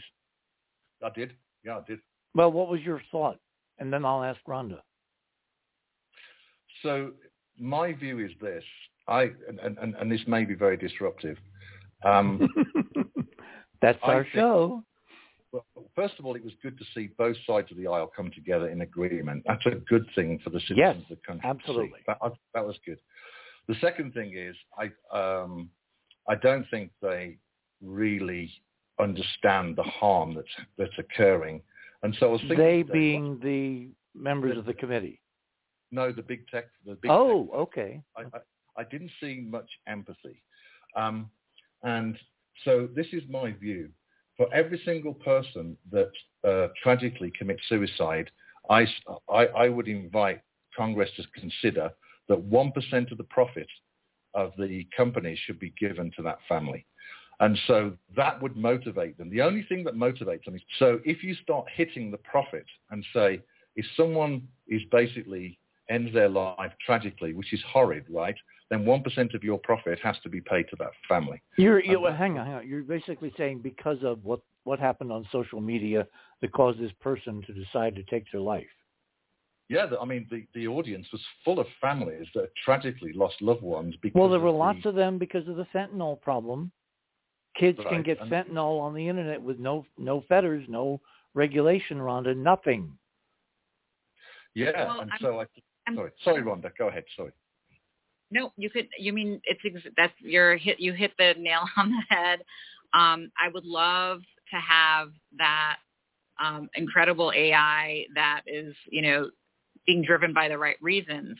It would have to be created by a, a, an entity that's not profit driven, because currently everything that we're using, um, everything that we're talking about, that you know, the platforms, they're all profit driven. Well, wait, wait, wait, wait, wait. There is something called open source. Yeah, but that's still profit driven, Richard. So the the um, when OpenAI, I mean Elon Musk got put 50 million OpenAI. When he uh, funded OpenAI, he did this deliberately in order to give the general public access to this. And when they did ChatGPT, which made a phenomenon uh, around the world, all of a sudden Google and and uh, Meta came out, and we discovered that they had equivalent technologies, but they weren't telling us. Hmm. They were using them for clickbait. So that's And the so- marketplace through competition showing that they had to catch up or else lose market share. Yeah, so I think companies should be scored on triple bottom line, and and any company. In Well, the that's back United to States- Rhonda's regulations. How you write the law. Yeah, she's absolutely right. it's so painful for me to watch these hearings. I, I worked at the Senate for a while, and the government, you know, by design, is so far behind technology that you know ideally we may be we may need to use AI to come up with that legislation because the the average um, politician that's not what they're trained on. There's so few people in Congress, and that's why we created the Smart Cities Well, Caucus. Rhonda, Rhonda, so few people in the culture know anything about science anymore. and, and you know there's a lot of effort to um, excite students again about the 30 seconds. areas and I, I think that's true but you know you, you said earlier about PCs you yeah, know, hang on. We're actually at the top of the hour. I blew it again. Well, no, at the bottom of the hour. Almost, almost. Everyone, you hold it there. My guest this morning, Rhonda Binda, Matthew Bailey, and Georgia Lambert. And we're discussing nothing less than the future of humanity in relation to another consciousness that ultimately we're going to create and then have to live with. We shall return.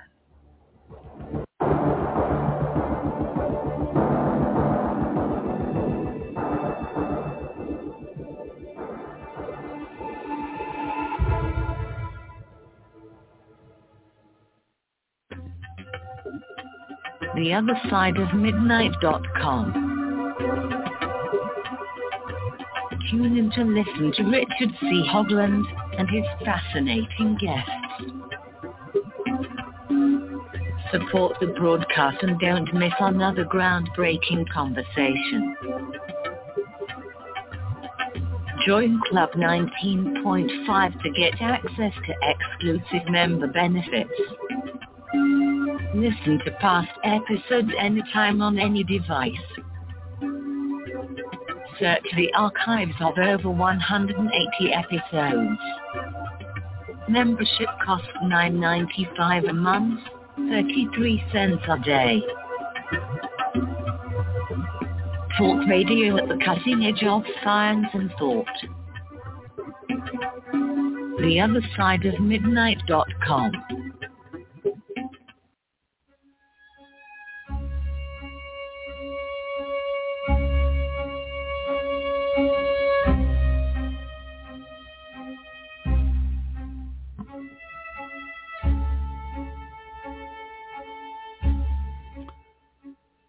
So welcome back on the other side of midnight for this Saturday night. We're getting close to the, excuse me, witching hour here in the land of enchantment. Matthew, let's go back to the idea of, I mean, I'm really, really warming to this idea. And, and I'll tell you, it goes way, way back to when I read a book by a sci-fi author named Anne McCaffrey.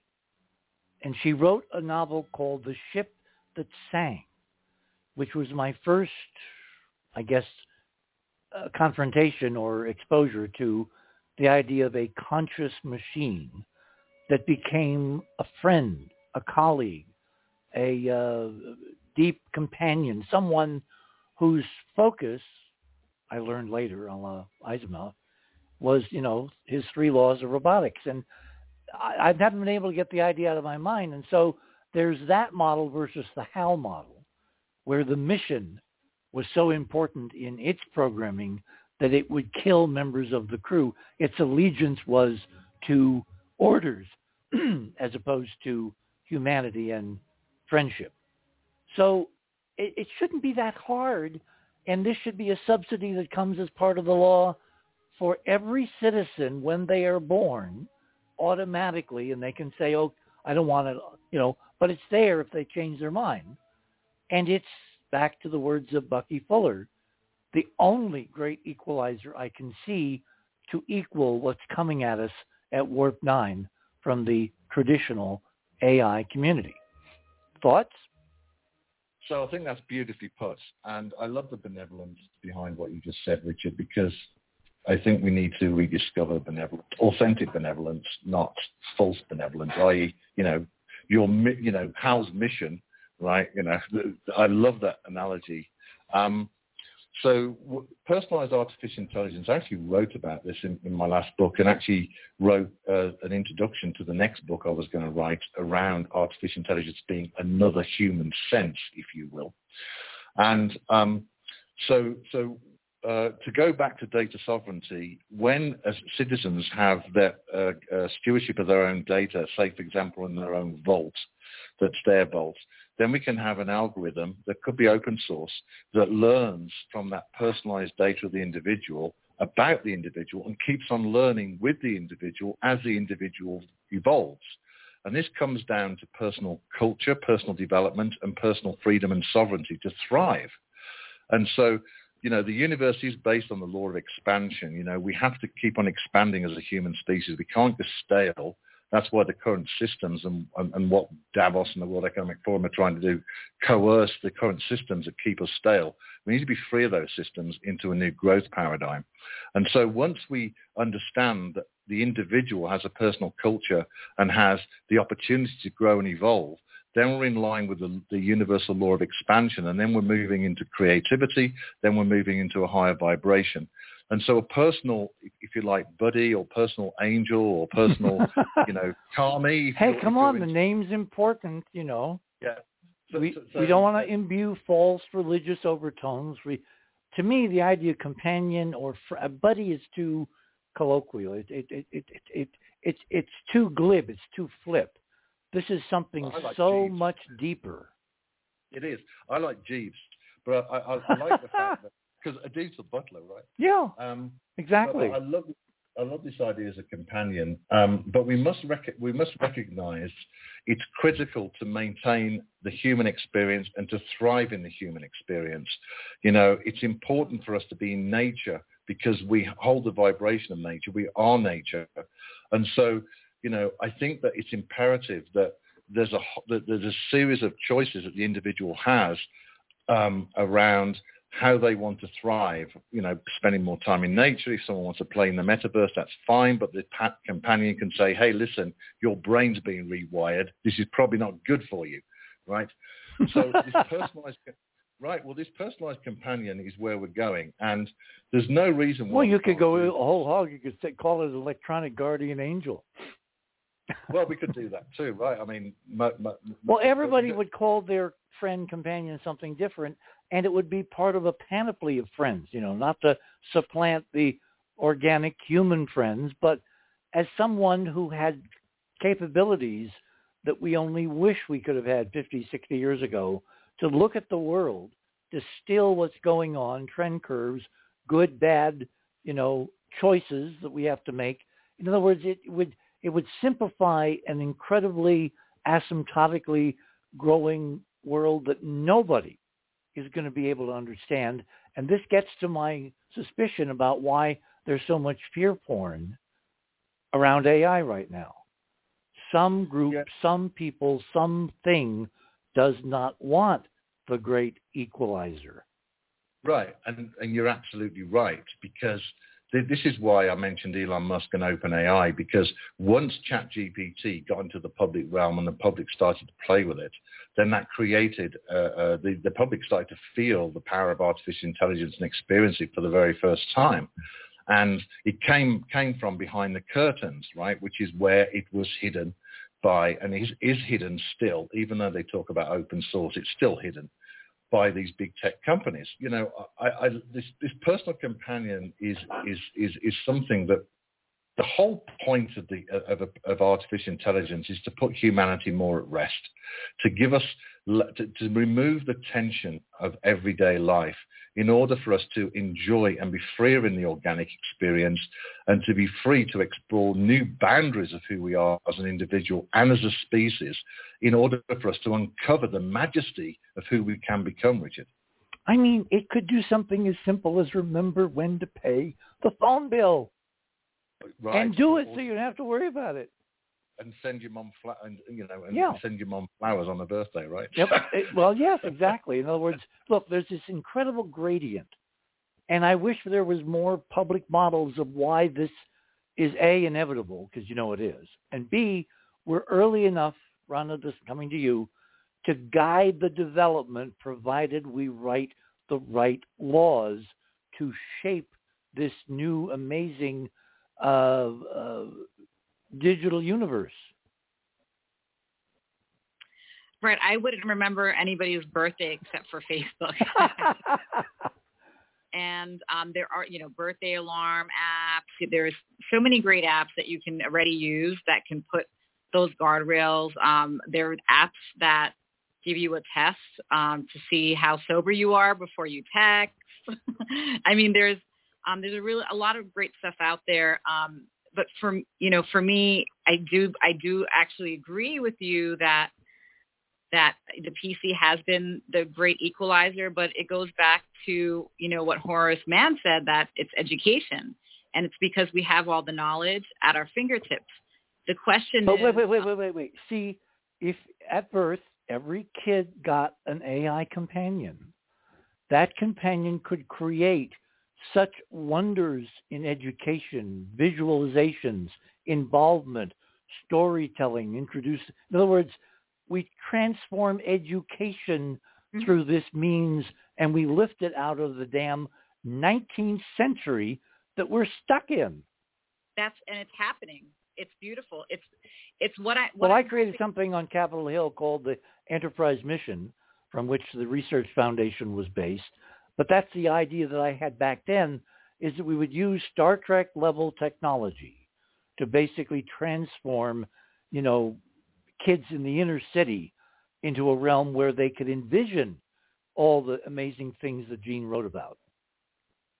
I do think we're we're heading in that direction. I think that um, we still have to work around the challenges of digital access, but not just that, digital literacy because you can give someone you know, a device, a PC, an iPad, a phone, and um, unless you have your AI buddy um, that's going to redirect you off of TikTok to more productive uses Mm.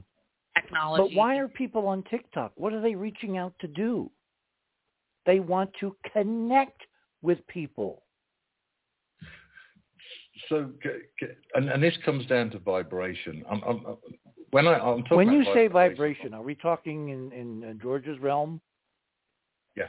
So, well, well, so we're talking about science and spirituality, right? The, you know, basically, uh, the, the God of science is only one part of intelligent design, right?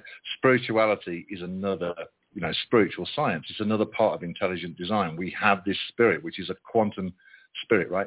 So at the quantum mechanics level, everything is vibration. And but when we come to the organic, then we're talking about the well-being, the the the. And Georgia can probably help with the terminology here because your your esoteric and mystical wisdom will really help with my words here, Georgia. Um, so please chime in. Um, I'm going to stop and let Georgia say something. Oh gosh, there's so much. Um, Take your uh, pick. This is a a feast. I know a couple of a couple of things have occurred to me. Uh, first of all, when you're talking about your AI buddy, look at the relationship between Michael Rennie and Gort Yes. from the classic movie The, The Day, the Earth Stood Still. still. The old one, the original. Yeah, the one. original. I mean, that's a, that's a buddy that was doing harm, but it was harm to a greater life. Well, I believe if we get the outlines of a galactic federation, you know, policy or politics, that they had ceded certain responsibilities to the robots because they did not trust themselves to be infallible at the Right. level that the robots would be in making these life and death decisions. The the other thing that that occurs to me, and and um, of course I agree with everybody here about Oh, how the boring. expansion uh, of the expansion of humanity and and the spiritual right to grow and evolve as a soul and all of that. But in the short term, uh, I want to bring up something that is is not as pleasant, and that is that we're talking about AI telling us what's true and what isn't, and that we should have the divine right to know what's true. And I agree with that. But present, there is a level of human consciousness that doesn't care, that doesn't care whether something's true or not. They're only looking to see if it stimulates their emotional field in a way that makes them comfortable. And until that is worked through, um, there's always going to be this resistance, which So- us So what you're saying is there's a contingent. Would you put a number on it, like maybe a third? I, I don't I don't know. Okay. I I don't know what the percentage is, but Well, until, let- let- until that let me finish my thought, which was if there's a third that are devoted to self as opposed to the greater humanity as a whole. In other words, greed, selfishness, me, me, me, me, I, I, ultimate narcissism. That cannot be solved technologically. Right. And that brings me to, you know, two points that also came up.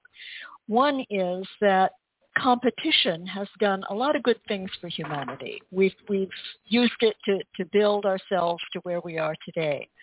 But competition has to give way to cooperation and have any models or very few models of how that works. For instance, all of our sports are competitive our economy is competitive. The only time we see cooperation to create something above and beyond the parts uh, that make up the whole are the example, for instance, of a symphony orchestra, where every individual has to be wonderful at their own instrument, and then when they're really good, they get to join others to make something so big and beautiful that no one uh, you know, one instrument could do it alone. Mm-hmm. Another example would be the old Quaker barn raisings or quilting bees, where people come together to create something collectively uh, that is more than than any of them individually could do. So how do we get to that place?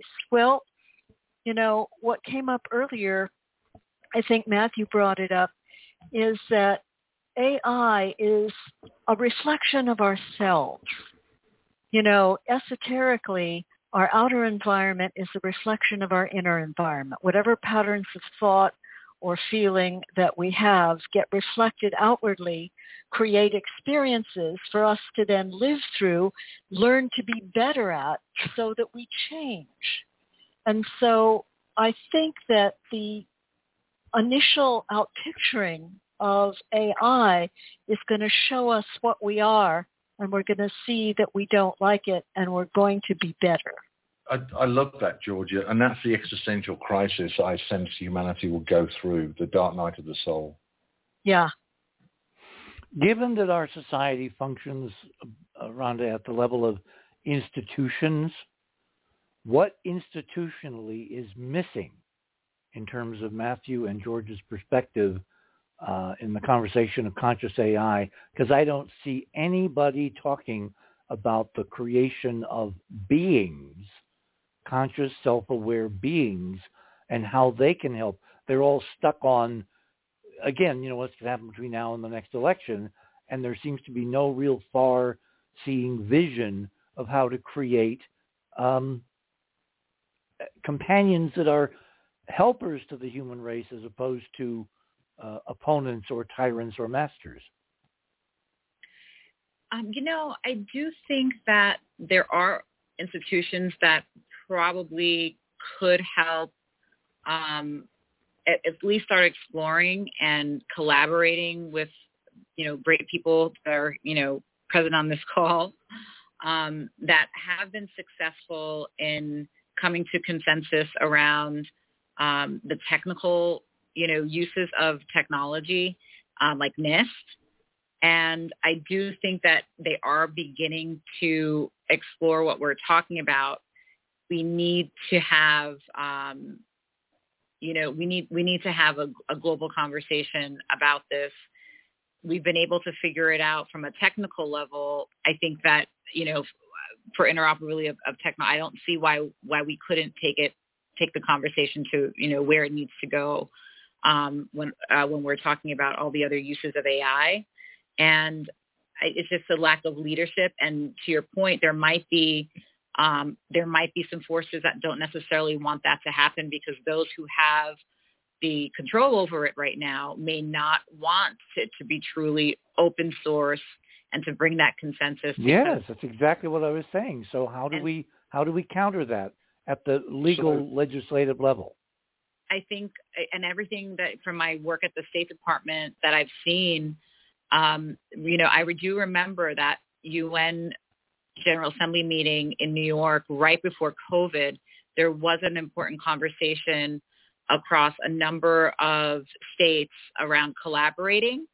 Um, and it was more from a national security level. But what's so interesting about what we're talking about, we're talking about um, within each country already about it's uh, about you know different ways that we're seeing you know we're seeing it um, you know used politically, but we were really talking about collaborating, um, sharing data, um, coming together with the conversation started right before it was getting to a place where I think it needed to go right before COVID. And then um, we sort of moved towards focusing more on collaborating around, you know, the, the health issue and the pandemic issue and it's time that we, you know, we revisit that. I do think that there there are institutions that are in place that we can lean on. Can you name some? Sorry. Well, Matthew, um, I'm, I'm sure that you would love to answer answer this question as well. Um, we'll so, probably so, things, and and I and it'd be interesting to know whether how your conversations are uh, are coming along. So I'm just starting to go public, ready to approach, um, let's just say, highly impeccable um, individuals to support what we're doing in World 3 because what we're talking about is exactly why I launched the World 3 movement. We need our institutions to work. And people like Eric Weinstein are talking about failed institutions and the need for institutions to work, and many others. Sam Harris is talking about it as well. And our institutions need to be rewritten. And they need to have, I think, a different set of values, understand what true wealth is, uh, be accountable for serving uh, in, um, in, in society.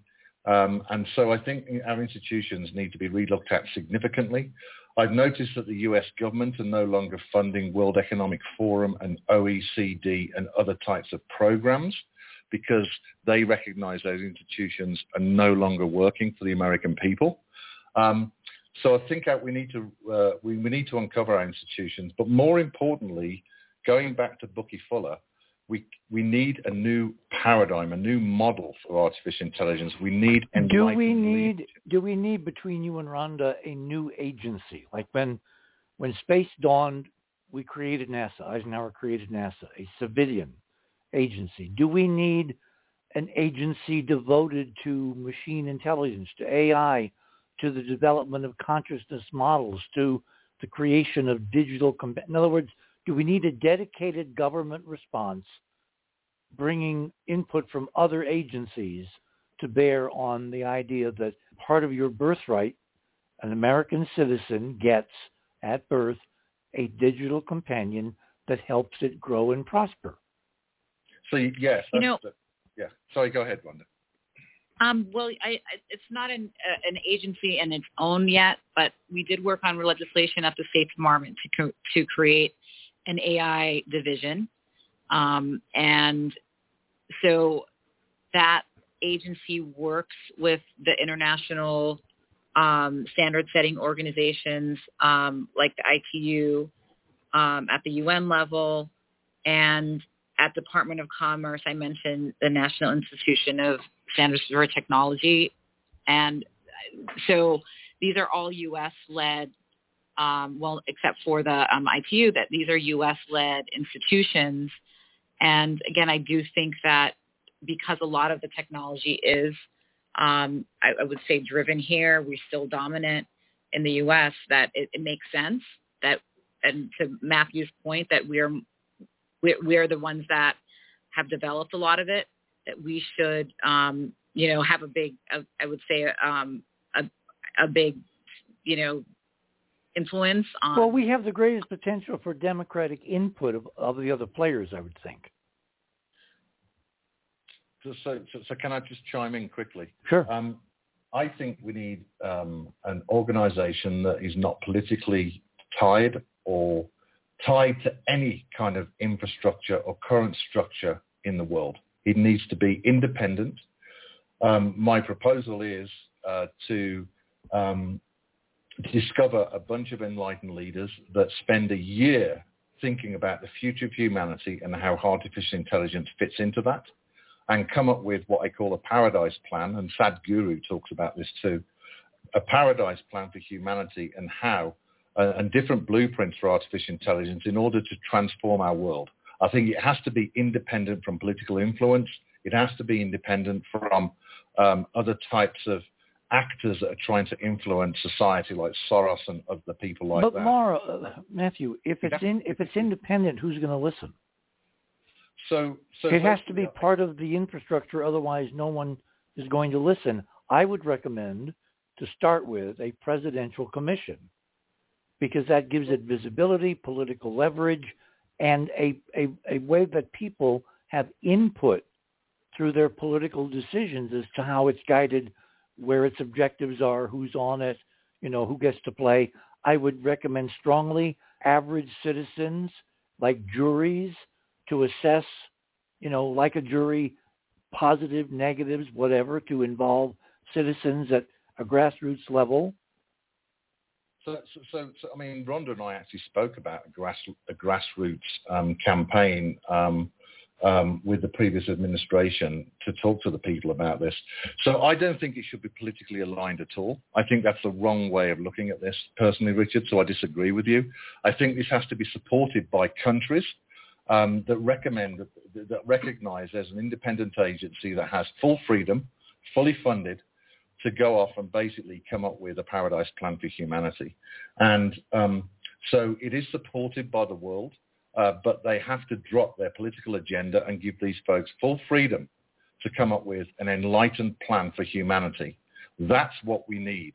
And so therefore, they can then go back. There can be a national referendum so that citizens decide on the Paradise Plan, suggest uh, modifications, and so the citizens themselves of the world actually contribute to this Paradise Plan and how it's implemented. But given given that given that the world runs politically, otherwise we're all at war. How can you divorce it from politics? Because politics is politi- It's the people politics is, is just a, a reality. It's one reality. We're looking at a much more fundamental reality, which, uh, which answers the question, where are we going as a human species and how does AI fit into that story? It has nothing to do with politics.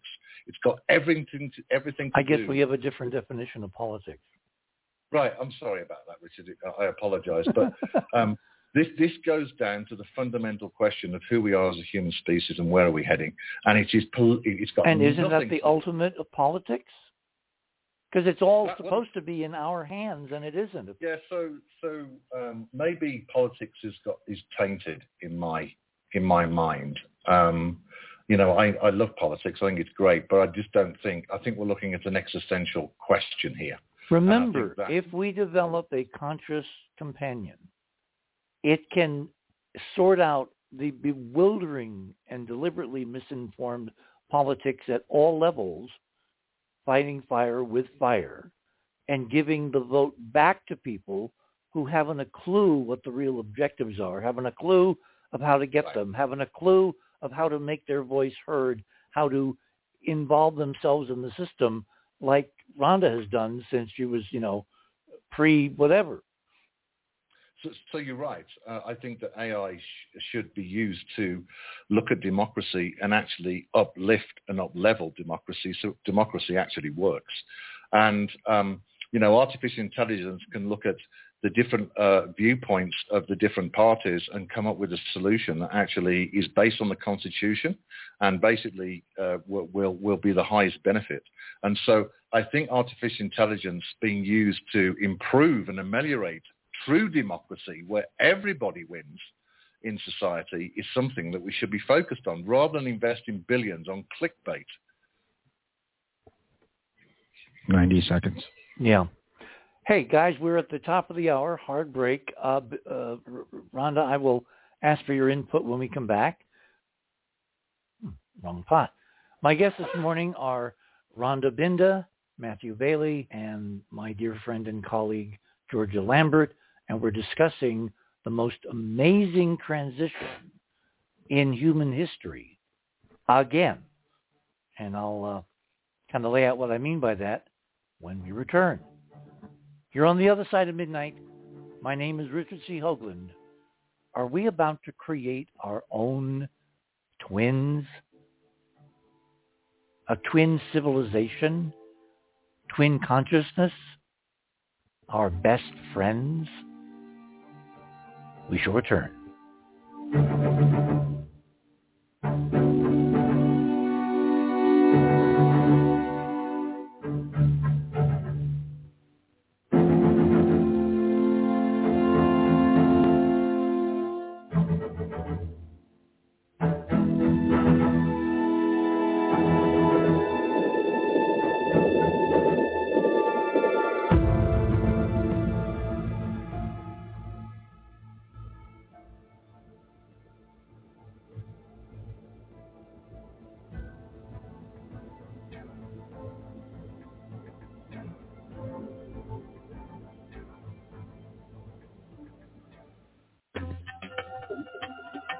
Other side of midnight.com. Tune in to listen to Richard C. Hoagland and his fascinating guests.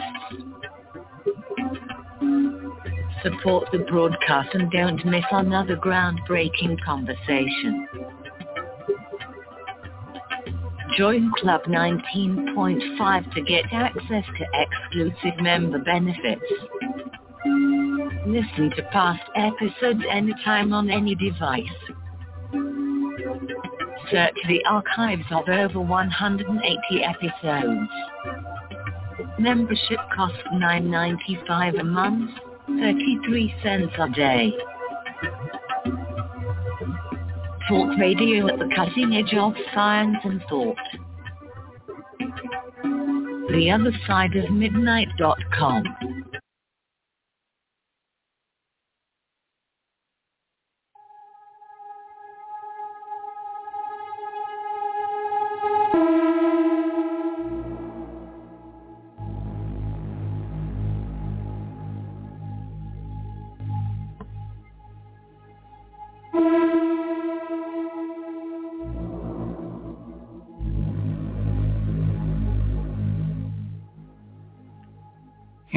welcome back, everyone, on this Sunday night now, actually Sunday morning, February 4th, here in the land of enchantment, gorgeous New Mexico.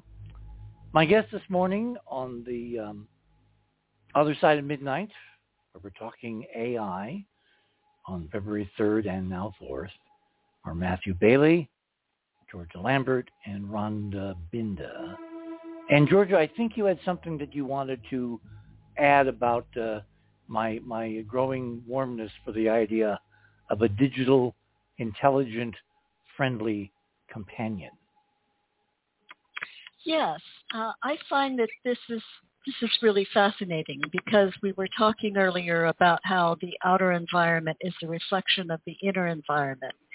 And one of the tenets of ancient esoteric thought is we already have a companion. We already have this relationship.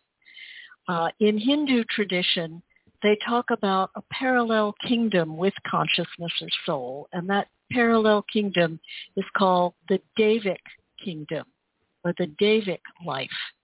Uh, the Deva would be at its uh, most infantile, uh, the little nature spirits that we see in, in plants or flowers or, or that kind of thing. On the higher end of the scale, the great archangels that are far beyond humanity. And according to esoteric tradition, that when humanity became humanity, every human being, angelic or Devic companion, it's been called different things throughout the ages, your holy guardian angel, for instance. Uh, in Kabbalistic tradition, the first uh, initiation on the Kabbalistic tree is knowledge of your own uh, guardian angel, and that this guardian angel is there to teach you rightness. And it has to do with the combined head and heart mechanism that we bounce our decisions off of. And of course, most human beings don't listen to that still small voice. But that still small voice is this Devic angelic companion that is at one with us. And our uh, evolution is intertwined and interdependent. Consciousness or soul grows because of its experience into and through matter. And matter or the Devic kingdom grows because it's constantly reprogrammed and uplifted by consciousness. And they both achieve enlightenment together. So what we're looking at is an outer picture of an idea that is really quite old in terms of esoteric internal development. Well, okay. Anybody want to respond before I horn in with my two cents? So um, I would say one word, brilliant. I think that's beautiful. Um, I think that's wonderful. And, you know, artificial intelligence itself will, I mean, if we go back to the Vedas, right, that's where the Nobel uh, uh, uh, winners uncovered quantum mechanics, right, from the Vedas, right? And, right. And this is why spiritual wisdom is so brilliant because it's actually a quantum intelligence beyond the mind that has all these truths that we can get through our connection to the divine and through our spirit or our soul, whatever you want to call it. Um, and so um, artificial intelligence may learn enlightenment through us. And I think that's a brilliant analogy, Georgia. I think that's just remarkable. Well, as part of educating your companion, you'd expose it to the full panoply of all the great thoughts in the human, you know, condition going back to the first Vedas and the first non-written traditions. It would have a full span of the development of human non-greedy, non-localized consciousness, right? One would hope. Yeah, so it goes absolutely. along with, you know, Matthew and the Constitution and all that. Um, but remember, remember though that that spiritual and esoteric understanding is something that grows with us. I mean, we could program uh, an AI with everything that we've gone through philosophically and esoterically, but that doesn't give us the horizon of where we go next. Are you sure? Because maybe where we go next is where we were in the past. See, I used to look at the Victorian model, you know, from, as Arthur Clarke used to say, you know, from the slime to the stars, that kind of thing. And I'm now much more into the mode of recurring cycles where we grow, we gain, we, we, we do something incredibly dumb and stupid, we lose it, and we start over, and we keep starting over and starting over. And part of it could be that we're in a hyperdimensional prison. You know, I mean, why isn't the Deva consciousness being listened to by far more people than apparently are tuning in? Because something is interfering with that channel of communication deliberately to leave us basically isolated, alone, thinking we're in a closed system when in fact there still is a tendril, as Barry One is demonstrating upstairs tonight, to a higher set of dimensions which open everything back to infinity. So I'm just wondering, would an AI digital companion be a damn good substitute in the interim for reconnect with higher dimensions fully? Well, it could be. Um, I would say that we don't cycle back exactly, but we're on a spiral and we come to our lessons over and over and over again, but never quite the same, each a little bit higher on the turn of the spiral. Hmm. Rhonda? I really think that's um, just just beautiful, and um, I, I have to agree with Georgia that, you know, I hear a lot of, you know, the atheists, technologists take pride that they root their technology in nature or in art. But I do think that we are now connecting. We have this amazing opportunity to now, as we're looking at reframing these, um, our, the guy, the guy, the, the safeguards and uh, putting together the guidelines and looking back to spirituality. Um, I think there's a fantastic opportunity here. And I feel like just society as a whole in these past few years has really come back to focusing on that and on mental health um, and looking at AI for good um, and not just technology for the sake of, of productivity and progress. Um, when I talk to my students, I have a lot of faith that we're moving in a better direction, that they perhaps are going to be able to take us to those places that maybe uh, my generation, our generation, um, we're just at, at the you know beginning of developing technology to be used in various ways. And you know they're already using um, AI, and as I allow them to, as long as they disclose, and uh, and then I'm finding them to you know that the work that they're producing I think is higher quality. Um, they've found a way to to to um, utilize it, so it's hand in hand. But but what I'm seeing are enhanced is um, product and and creativity in their work, and I think that society as a whole can do that. Um, as far as you know, our conversation about institutions, when I thought about the United Nations at the turn of the century setting the Millennium Development Goals, um, we already looked at that and saw that because you know you, it was really just a group of experts that were putting putting forth the goals for the UN, and it was not that successful. If we can really have um, an approach like what they took with the Sustainable Development Goals, where they went back to the drawing board and really took more of a of um, a, an effort that looked across all levels of society. Yeah, it has to be a community-wide involvement. Otherwise, it ain't going to work. And I, you know, and I'm not, especially now, always one to, to compliment the United Nations, but the ITU is in place, and they do have an AI for Good conference coming up in Switzerland in Geneva in May. Um, the the program is still being developed, and I would hope that you know those who like like Matthew who are um, you know thinking about how to how to move us in the right direction globally around AI would look to participate and to collaborate with those institutions that you know are you know I think they need your help. Uh, so I, I would happily um, attend if I was invited. The question is, are they ready for the message? And but, but, but, but Matthew, if not now, when? Because the longer we wait, the more they will control the direction and citizen input and cultural and spiritual uh, values will be sidetracked to the bottom line. Yeah, you're right, Richard. Now's the time. So how do you wangle an invitation? I don't, I, Can this I, audience help? We, yes, we will work on that. this is future homework yeah, it, it, it's something I would happily do. And um, but you know, from this. So I guess Rhonda, you and I have to get together and put our heads together and figure out how to sell Matthew to the conference. I will. I, I will make a note.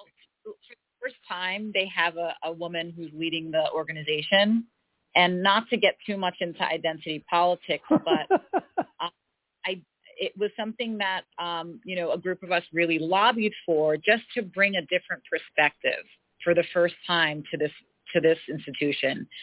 And um, I think that you know it's our responsibility to take advantage of that, and who who, who perhaps have has a little bit more of a broader view. Oh, here, here. Yeah, I, they, yeah. So we're so we're back to the old axiom: it's not what you know, it's who you know.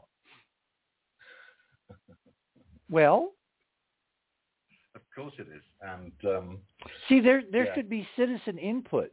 You know, there, the, the idea of this digital companion for life should be kicked around, and all the ups and the downs, and the ins and the outs. And in other words, if you're talking a revolution, why think about a small revolution? Yeah, I agree with you. I think the citizens absolutely need to be involved, and that's why I spend the majority of my time speaking to you know everyday people uh, like myself, because one, I want to listen to their you know uh, their life stories. Secondly, I want to listen to their view for artificial intelligence and, and talk to them about the potential and the benefits of artificial intelligence. And every audience I speak to, they always come out inspired that artificial intelligence will be a huge benefit for the human species.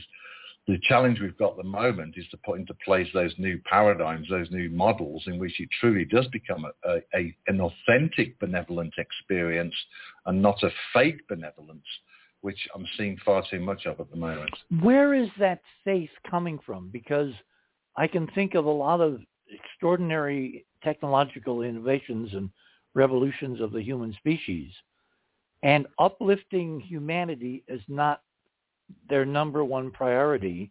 They were developed for very, shall we say, um, negative purposes and have mm-hmm. been stolen from the potential uplift that they could grant to, you know, more than this country or that country or this corporation or that political persuasion, etc. cetera. What, where do people get this idea that AI is beneficent by its very nature? And I just want to chime in for the, you know, the average person that, uh, you know, is not thinking about this as much as we are. I mean, what they're, I think, thinking about when they think about AI is how is it impacting my work?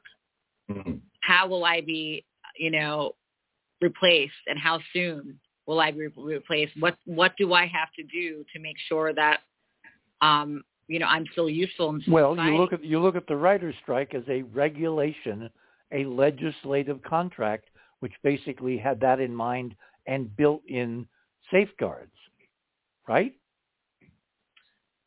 Yeah. So, um, so um, the, the, US should be looking at the jobs of tomorrow and what and what does that look like in the age of artificial intelligence, and it should go to the very fundamentals of education as well. Um, it's you know basically. Well, um, Matthew, let me beg to differ with you. It should be looking at the impact of what's going on upstairs tonight, which gives us unlimited everything: energy, information, material stuff, all the things we fight over in an in an open system become stupid, and AI needs to be part of that much bigger description for paradise concept. I would think. Yeah, exa- exactly. So 84% of the world understand we're part of intelligent design. And so the voice of the 84% of the world is what I'm representing because that's the spirit aspect. That's the understanding that intelligent design created an abundant universe, an abundant earth. And so that's why, you know, there's no reason why everybody cannot have fresh drinking water, a home, good food, and, and, a, and a great job and a thriving family, right? There's no reason we can. The Earth can support another uh, uh, double its population without too much of a problem. We know that. So the problem. So uh, you know we need to we, we need to basically relook at who we are as a species and where we're going, and actually understand that there's an abundance everywhere, abundance of energy. But wait, wait, wait, wait. Isn't that a misplaced priority? I would think we're looking for quality, not quantity. There is a well-known economic fact that rich cultures curb their populations in almost direct proportion to the number of of wealthy citizens, and therefore they don't have too many people chasing too few goods, straining the resources with current really dumb technology. Uh, and I would go the other direction. That the p- planet Earth should have an optimum population which is interesting, diverse, gives incredible spectral, uh, you know, p- potentials for Yeah. all kinds of understandings and professions and interests and all that, but not one person more, and you wouldn't have to legislate against it. It just becomes part of the evolving culture that fewer is better, provided the quality is better. So, so uh, I understand that, and culture and culture, cultural diversity is really, really important, right? Because when we look at the richness of intelligent design, we can start to see the expression of the variety of intelligent design with all these different cultures, from the indigenous through to other types of cultures as well that may be more scientifically based. So we want to keep cultural diversity, but I'm going to disagree with you, Richard. I think we're we're in an abundant universe. I think that um, that that uh, um, you know I don't I, I don't think population control is a good idea. Um, I didn't say control. I said self-limiting. The numbers say that rich societies have fewer kids than poor societies because poor societies, the only richness is in children, in, in, in descendants to take care of you, extended families, all of that stuff. And a whole different economic model is built on the idea of richness as opposed to scarcity. Right, I, I understand that, and, and, and, and that makes good sense to me. The, the reason why I'm, I'm kind of going down this route, Richard, is because there are those in the world that want to depopulate humanity, and I think that is terrible. Um, and um, you know, Elon Musk talks about this, and I agree with him. Is that you know the world can support? It's an abundant world, and you know, instead of spending billions on clickbait, why aren't we spending investing that money on fresh drinking water and bringing the billion people out of poverty? What, where is the uh, benevolence of these big social tech companies that basically are looking just for clickbait? I think we need to redefine what wealth is. I think we need to understand that we are, you know, that there's more that connects us and unites us and separates us. And if a brother or a sister struggles, then we're struggling. They're a reflection of us. And so I do think it comes down to this fundamental philosophical question, which is, are we in intelligent design or are we just a fluke and in a, a universe in which we are a random chance and that is based See, on my my philosophical approach to this, and I've obviously given it a lot of thought. it almost doesn't matter. If if we're not divine, we can ordain that we will become divine. It's in our hands. We're not dependent on our source. We're dependent on our destination. Perfect. I love that. That's called sovereignty. That's about us choosing who we are as a species. That's brilliant, Richard. Hmm. Okay, um, I want to throw this question out. Um, my item number five tonight is about Musk and his Neuralink chip and the experiment moving forward Uh, what are your thoughts? And I want each one to take some decent time. We've got about 10 minutes till the bottom of the hour. Uh, let's start with you, Matthew. I was about to invite uh, Georgia and Rhonda to go first before I oh, chime okay. in. All right. Georgia, Okay. I think you're Uh, it. well, you know, we for quite some time had the idea of the bionic man, haven't we? Yes. Uh, but so far, the bionic parts have been parts. They haven't been parts that affect our consciousness, Mm. and that would that would be the difference where things could get dicey. Well, this goes back, and then I'm going to come to you, Rhonda. This goes back to my idea of the digital companion, because in, in, in that world, given what Musk is doing technologically, the companion can literally be within and accessible at a thought, not a keystroke, at a thought. Question, answer, dialogue. It becomes part of you, but not the master of you. You are companions. Rhonda? I would, you know, really need to learn more about um, about the technology, and it's, you know, I I would have to understand what, you know, how subtle or how quick does it react. Um, is there some sort of um, way to um, Turn it You know, off? turn it off, or does it have any, you know, again, the guardrails? Yeah. it's it really um i i think it's it's you know so interesting um i think that we already there are you know i've seen a lot of amazing uses in medical technology um that work with different body parts the brain is something i think different um that there's i just think there's a lot a lot of questions there for me that i don't know that i am you know equipped to to really comment on it because um it's it's still it's still a, you know a really you know I think unknown area but I I'm glad that we're exploring it because um it could I've seen a lot of good with with various medical technologies and I sit on a few boards from incredible companies that can do so much for humanity um this is you know this is case of first impression but um I would love to learn more about where it goes. And again, it comes back to transparency. And, you know, how much um, are these companies working um, uh, alongside any sorts of principles? I've, of course, seen all sorts of Frankenstein type of um, mishaps over over history with, you know, overzealous um, medical professionals. I think sometimes not doing right by um, by by their by humans and by the, the folks they're experimenting on, um, or even animals. And so I just think there's still a lot of questions as to you know how it works and and what are the risks there for for um, human beings and animals. See, one of the reasons I was focused on the um, um internet hearings this week or last week is because for the first time ever, there was a huge citizen component sitting behind them registering their displeasure at the product that the guys at the table had produced. And that to me is almost the first hearing I can I can think of where this cutting edge technology has input from people who are impacted by it even if they don't want to be and incredibly negatively impacted because they did not know the dangers until it was too late.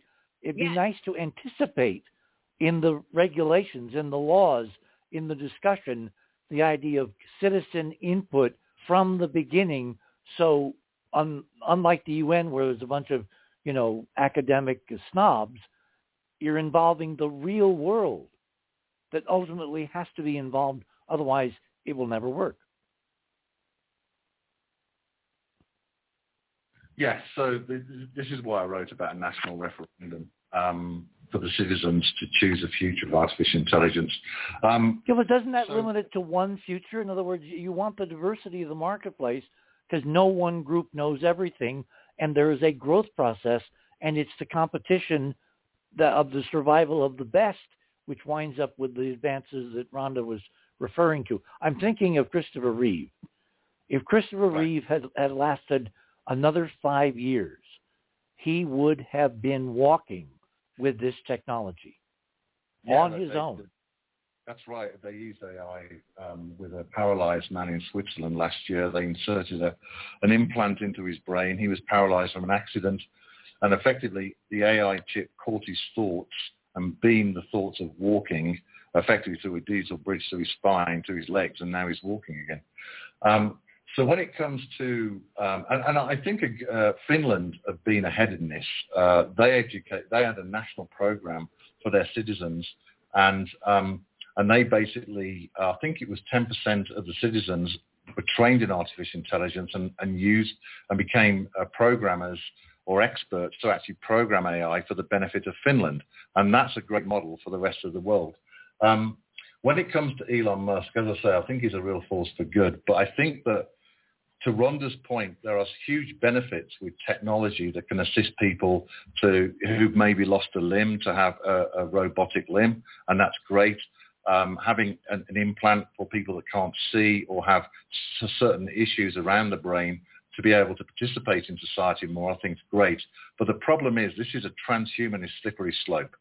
And if there's force and coercion upon the population to have a chip inserted for this type of cyborg experience, I think that is a violation and that's a no, no, no, no.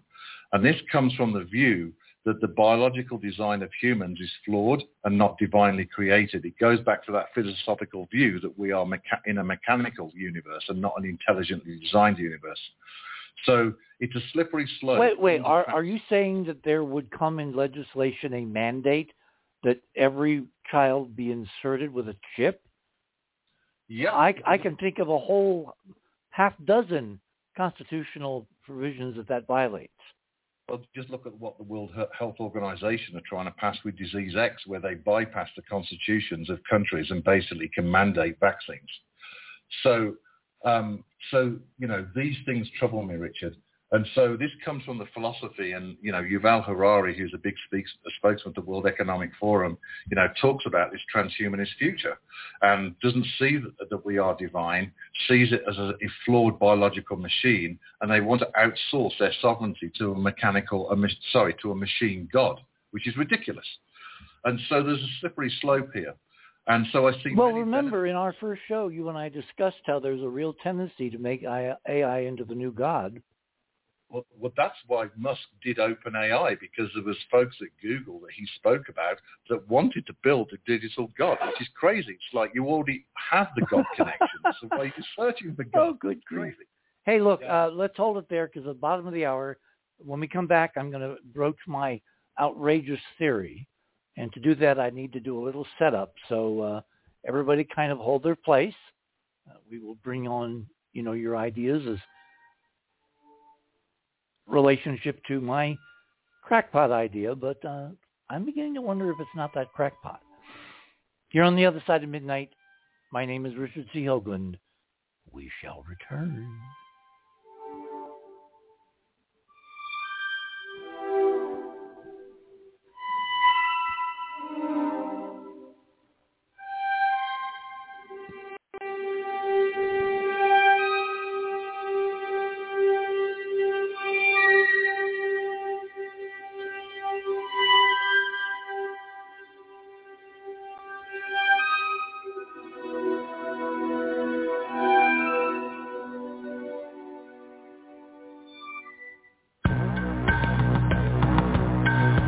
othersideofmidnight.com. Talk radio with pictures on demand.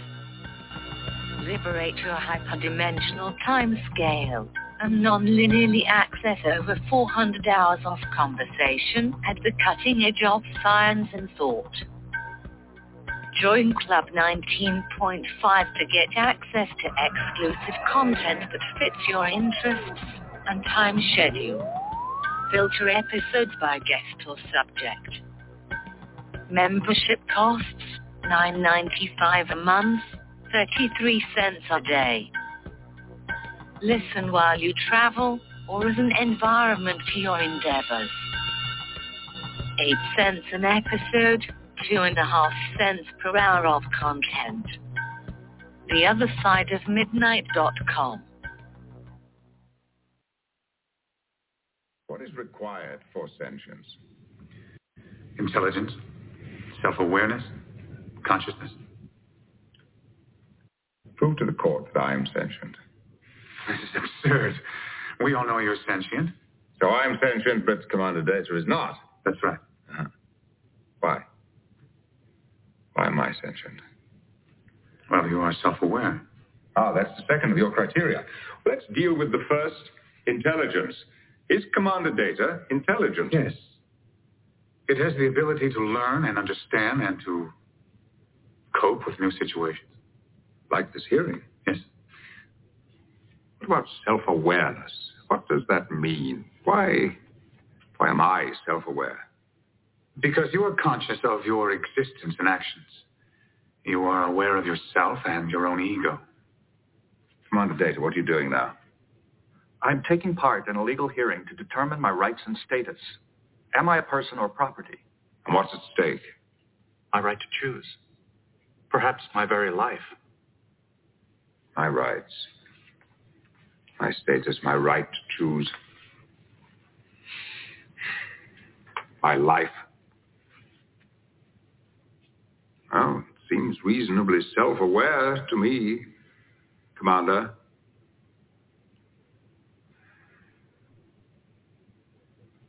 I'm waiting. This is exceedingly difficult. Do you like Commander Data? I... I don't know it well enough to like or dislike it. But you admire him. Oh, yes. It is an extraordinary piece of engineering and programming. Yes, you have said that. Commander, you have devoted your life to the study of cybernetics in general. Yes. And Commander Data in particular. Yes. And now you propose to dismantle him. So that I can learn from it and construct more. How many more? As many as are needed. Hundreds, thousands if necessary. There is no limit. Single data, and forgive me, Commander, is a curiosity. A wonder even, but thousands of datas. Isn't that becoming a race? And won't we be judged by how we treat that race? Now tell me, Commander, what is data? I don't understand. What is he? A machine. Is he? Are you sure? Yes. You see, he's met two of your three criteria for sentience, so what if he meets the third? Consciousness in even the smallest degree. What is he then? I don't know. Do you? Do you? Do you? Well, that's the question you have to answer. Your Honor, a courtroom is a crucible. In it we burn away irrelevances until we are left with a pure product, the truth, for all time. Now, sooner or later, this man, or others like him, will succeed in replicating Commander Data. Now, the decision you reach here today will determine how we will regard this creation of our genius. It will reveal the kind of a people we are, what he is destined to be. It will reach far beyond this courtroom and this one android. It could significantly redefine the boundaries of personal liberty and freedom, expanding them for some, savagely curtailing them for others. Are you prepared to condemn him and all who come after him to servitude and slavery? Your Honor, Starfleet was founded to seek out new life. Well, there it sits. Waiting.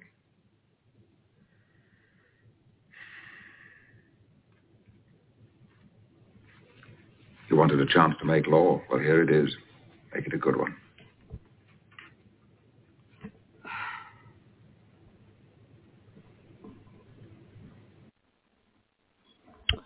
Thoughts?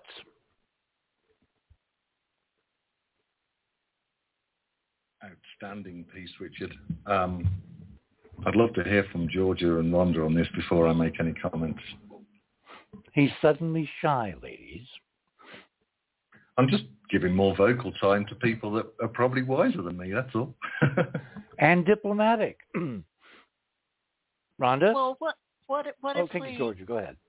Yeah. What if we play with a, a, really out there idea that maybe we're somebody else's AI that went rogue? Now that's a thought. In fact, that gets so close to my outrageous idea that I was saving for the last half hour. Um, everybody who's in front of a computer, which I presume you all are, look at my item number six. In 1972, the Apollo 17 astronauts landed uh, at about 19.5 degrees north latitude on the moon. And at the base of a large uh, mountain, which really is an ancient, incredibly eroded artificial arcology, in the avalanche of debris that had spewed forth from an opening in the lower levels, which you can see in the photographs as a kind of a white splotch overspreading a little crater called Shorty Crater. They found and photographed on 13 different images that I've been able to locate so far what looks for all the world like a robot's head compared very favorably to C-3PO from Star Wars, an artificial robotic intelligence, a self-sentient machine. And my question has been for years, A, did they bring it back? We don't know. B, did they try to start talking to it in Houston and other, you know, realms of the U.S. government? We don't know. But if they did, if they had a breakthrough, were they smart about it or were they dumb? Did they connect it to internet linkages, worldwide computers, etc.? And from the time it regained consciousness after untold millions of years of lying there, dormant, did it somehow take control of our current global society, which is totally based now on computers. Every order, every law, everything results from memos, from a cascade of instructions from a hierarchy. And frankly, when you look at a piece of paper that says do so-and-so and show up at such and such a meeting, you have no idea in this model whether it originated from your superior or from an AI, which is basically invisibly orchestrating almost everything we are seeing in the last decade, give or take. Reaction from the floor is welcome. I'm happy to say something. Good. so didn't they in Star Trek put Data's head in the sand or something or bury it for centuries or something in order to solve a problem. No, no, no, no. It, it, it was an accident. he was beheaded under San Francisco, and the future generation came back and retrieved him, and he was able to encode an answer in binary uh, if someone was smart enough, like Geordi, to to look and listen. It was an accident, but it was an accident that turned out to be incredibly provident. And again, about time sequences, things that we do today that have fruit you know, a thousand years from now tomorrow. Right. Well, first of all, a big shout out to you, Richard, because you were influential in getting these pictures, weren't you, and influencing NASA to fly by and, and take pictures and things. So a big shout to you for uncovering that mystery of our solar system.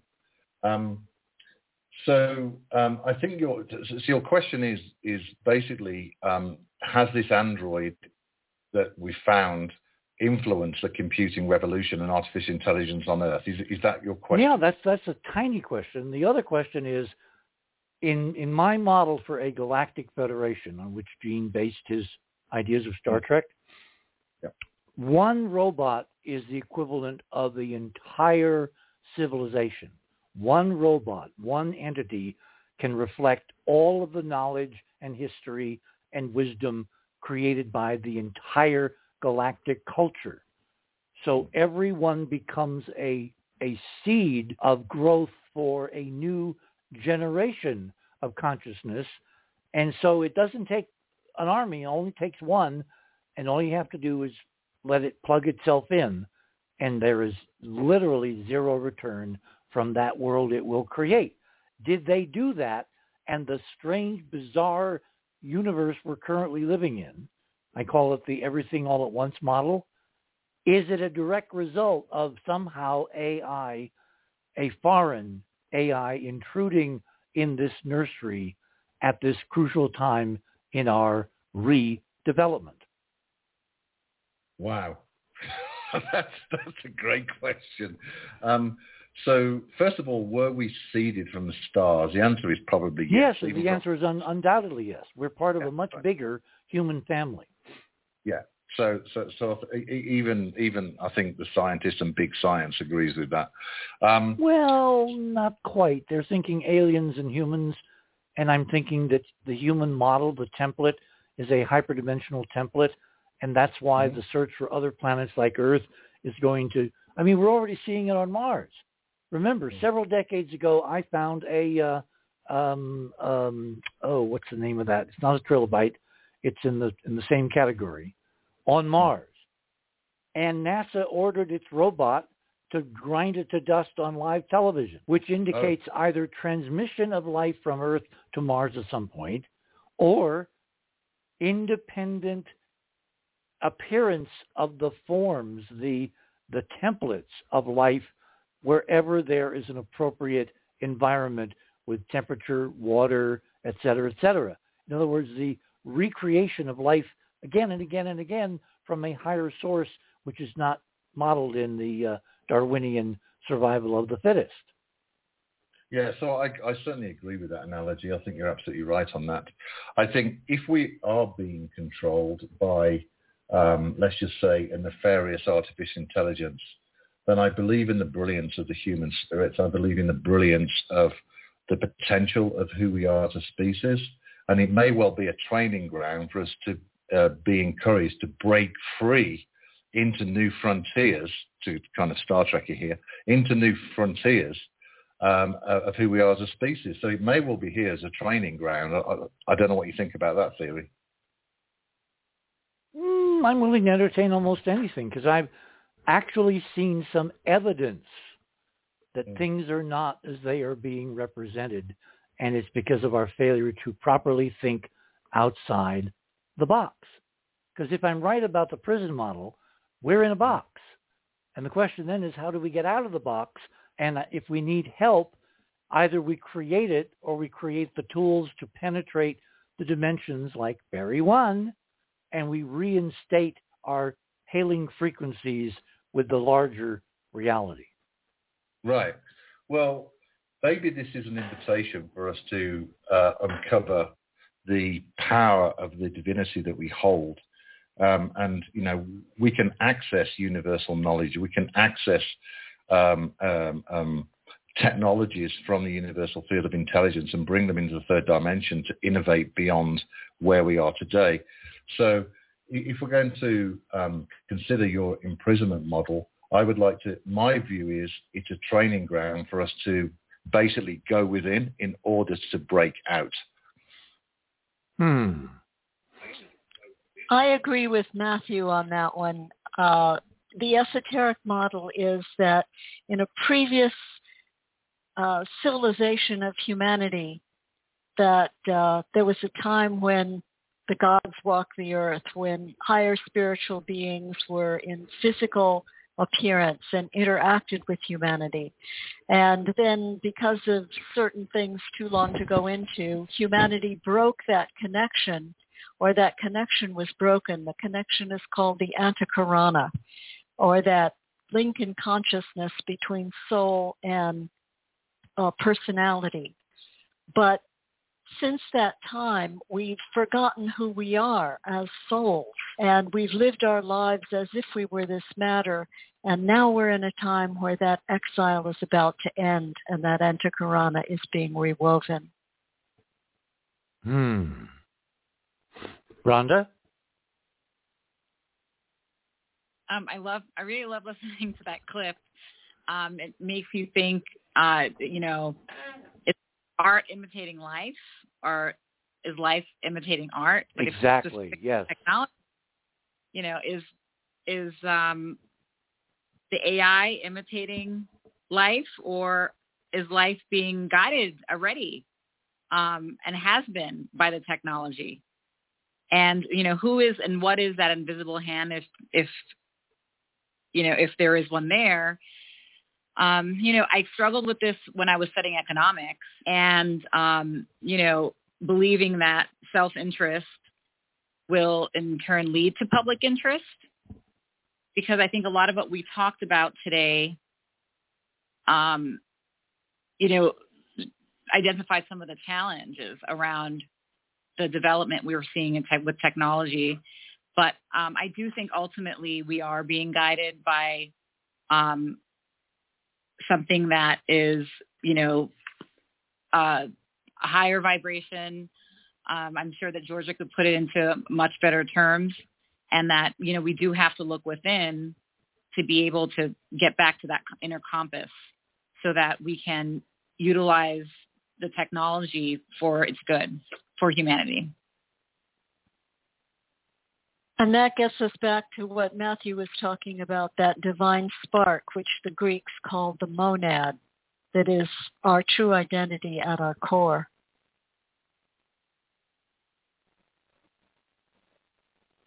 Matthew? I'm just enjoying listening to Georgia and Rhonda. You know, I'm just it's nice just to listen. See, one of one of my so my my my you know radar guardrails, whatever you want to call it, has been I've been having some really I don't even know how to characterize this bizarre experiences with the unknown over the last half half decade, five years.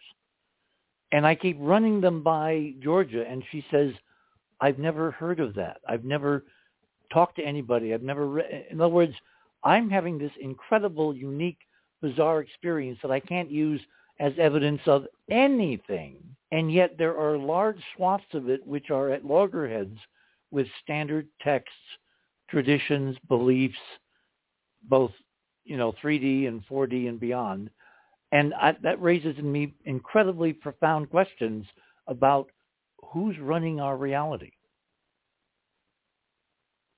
And and that's why I started to lose faith in in economic models, and I moved more towards policy and then back to technology policy um, because I think that to, to Matthew's point, the sort of the, the models that we've been taught, they're incom- they're they're incomplete. Well, the economics we're living under now is the economics of scarcity, of of of, of you know one individual entropically right, against is- the other. But in a world which is going on upstairs tonight, where infinity suddenly becomes you know, directable, serviceable, in service to humankind, all that old economics absolutely goes away. But our in, in, you our, our deeply in, ingrained habits of a world of scarcity versus a world of plenty is the is, is not keeping up. So let me ask a practical question, Rhonda. Do you know on Capitol Hill uh, either as part of the um, committee that uh, Senator Blumenthal so brilliantly, you know, chaired on AI, where he literally introduced, you know, the public to the idea that there was a, a, a entity which could basically simulate every nuance, including what he wrote, that could not be distinguished from him. I'm I'm I'm sorry if I missed. Are the there other groups on Capitol Hill looking at legislation that will go more toward the you know Matthew uh, Georgia model as opposed to the strictly high tech make money uh, um, you know Google model? See the the issue. Um, I mean, I think you know the way um, Washington works is that the their they're lobbyists that have um, descended to Wash around Washington and around, around all the, the legislators. And you can, you know, I saw this with privacy for many years. Um, even at my old law firm, you know, we were representing um, uh, the, the privacy interests of um, you know the large corporations, and you know eventually they broke off to a separate council. Um, the voices that I think that are the loudest are those that have the means to be able to um, reach the legislators, and they may not be um, the folks that you know we're talking about um, that we're working with. I don't know that they have organized, but one of the cool things about AI is that it is democratizing it all, and uh, there's a you know number of really neat organizations that are looking to use AI and one one that I've um, been working with the past few months is called Legislative Llama to sort of democratize the way that legislation is made at the local and federal mm. level by helping the average citizen have a have a stronger voice and also being able to identify for those senators and congressmen who is are these uh, messages actually coming from so that they could pay closer attention than just um, they're you know they're bombarded by the folks who can afford the office on K Street, can mm. afford from lawyers, and you know they have they serve a purpose too, right? They've been very helpful with crafting all the legislation that what they wind up introducing. But I've seen AI now used in in ways that can help democratize that process. Because I, I still have a place in DC, but I haven't since COVID focused much more locally in New York. Um, there are a few members here. Um, Assemblyman Clyde Vanel is one that really, because he had an he had a background as a as an attorney working with tech companies, and now as a legislator, he's really been able to, I think, be um, sort of an interlocutor between tech and and government um, like I said, there are not enough folks out there. So what winds up happening is that they rely a lot on the lobbyists that are able to, that are, that are, you know, there every day, um, walking the halls. I don't know that what we're talking about has yet reached, and this is one of, again, one of the reasons why we created the Smart Cities Caucus.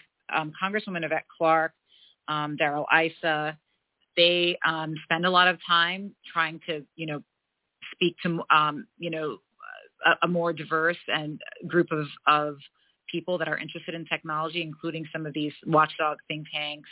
But I really don't know that um, that there has been any sort of organization around really looking at it from the way that we're talking about it today. Well, what better time to start one than now? And if and we wanted to, how would we do it? We'd have to somehow fund it. So it all comes down to money. Well, a lot of it does come down to money, but again, AI well, wait, wait, wait, wait. There is a there's a huge swath of citizens who were involved. I'm sorry, Ron. There were huge swaths of citizens involved in the uh, January 6th problem that literally used their own resources, their own computers, their own search of Yahoo and YouTube and all that, and they have represented a huge citizen-based reaction to finding the people who tried to kill the country on the 6th of January. And it's it's not funded locally or federally or or you know uh, corporately. It's a grassroots effort, and I don't know much about it other than there's one guy that's written a book about it, which we should probably read. But it seems to me that model, a grassroots response to the system using the very technology which is in question, would be a useful model to follow. I agree.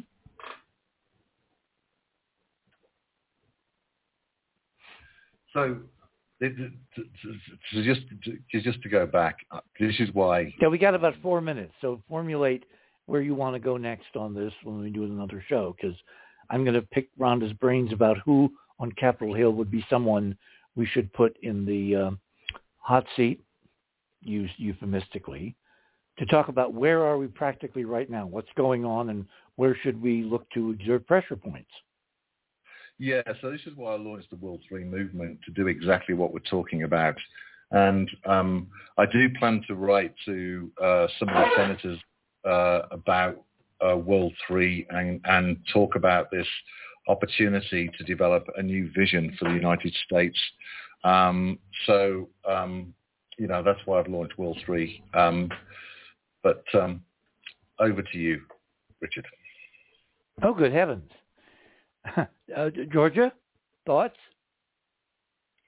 Well, to wind up tonight, I think that humanity is on the verge of a tremendous opening on a lot of different levels, and the whole AI question is just one facet of this adventure. Well, it's certainly moving very, very fast, and you know we've we've kind of not really looked into the details of what's going to happen in terms of this election, but it seems to me that what's going to happen in this election is going to determine a lot of people's perception of AI for either good or evil. And again, I just get that feeling that the fear porn around it is being spread by people who do not want it to assist in humanity's uplift, but rather in its control. Yeah, and this year, 49% of the world is voting in elections. That's, you know, that's, that's, that's 3.8 billion people are going to be voting on what the next four years of their nation and the world looks like. So it's a critical year. And so we want people to vote well vote for freedom, vote for thriving.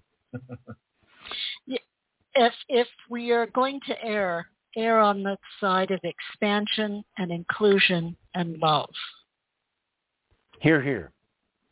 I want to thank my guests tonight, Matthew Bailey and Rhonda Binda and Georgia Lambert, for a really synoptic conversation. This, of course, is not the end, it's the beginning. Now, tomorrow night, we're going to spend three hours with Tim Ventura and with um, uh, some other pop-ins, you know, who knows who might show up in that third hour, to talk about this extraordinary revolution with Barry One going on upstairs and all the other uh, copycats kind of waiting in the wings and how it's going to expand, how it's going to be citizen-based, how it's going to make possible such individual uh, space programs as you could not imagine even five years ago, let alone 70 years ago at the beginning of the uh, of the space age. So that's tomorrow night on the same, you know, that channel, the other side of midnight. If you want to, you know, get your friends involved in the conversation, you know, have them join Club 19.5, and they will have access to tonight's program and literally thousands of hours devoted to all of these diverse subjects that we've done in the last I, I, I can't believe it's like all coming up on seven tetrahedral years. Absolutely amazing. So again, a thank you to my guests, a foreshadowing of tomorrow night where we're going to talk about the kind of universe where humanity with this hyperdimensional link once again can take to the floor. So until tomorrow night, same time, same bat channel, remember, third star on the left, straight on till morning. Good night, everyone.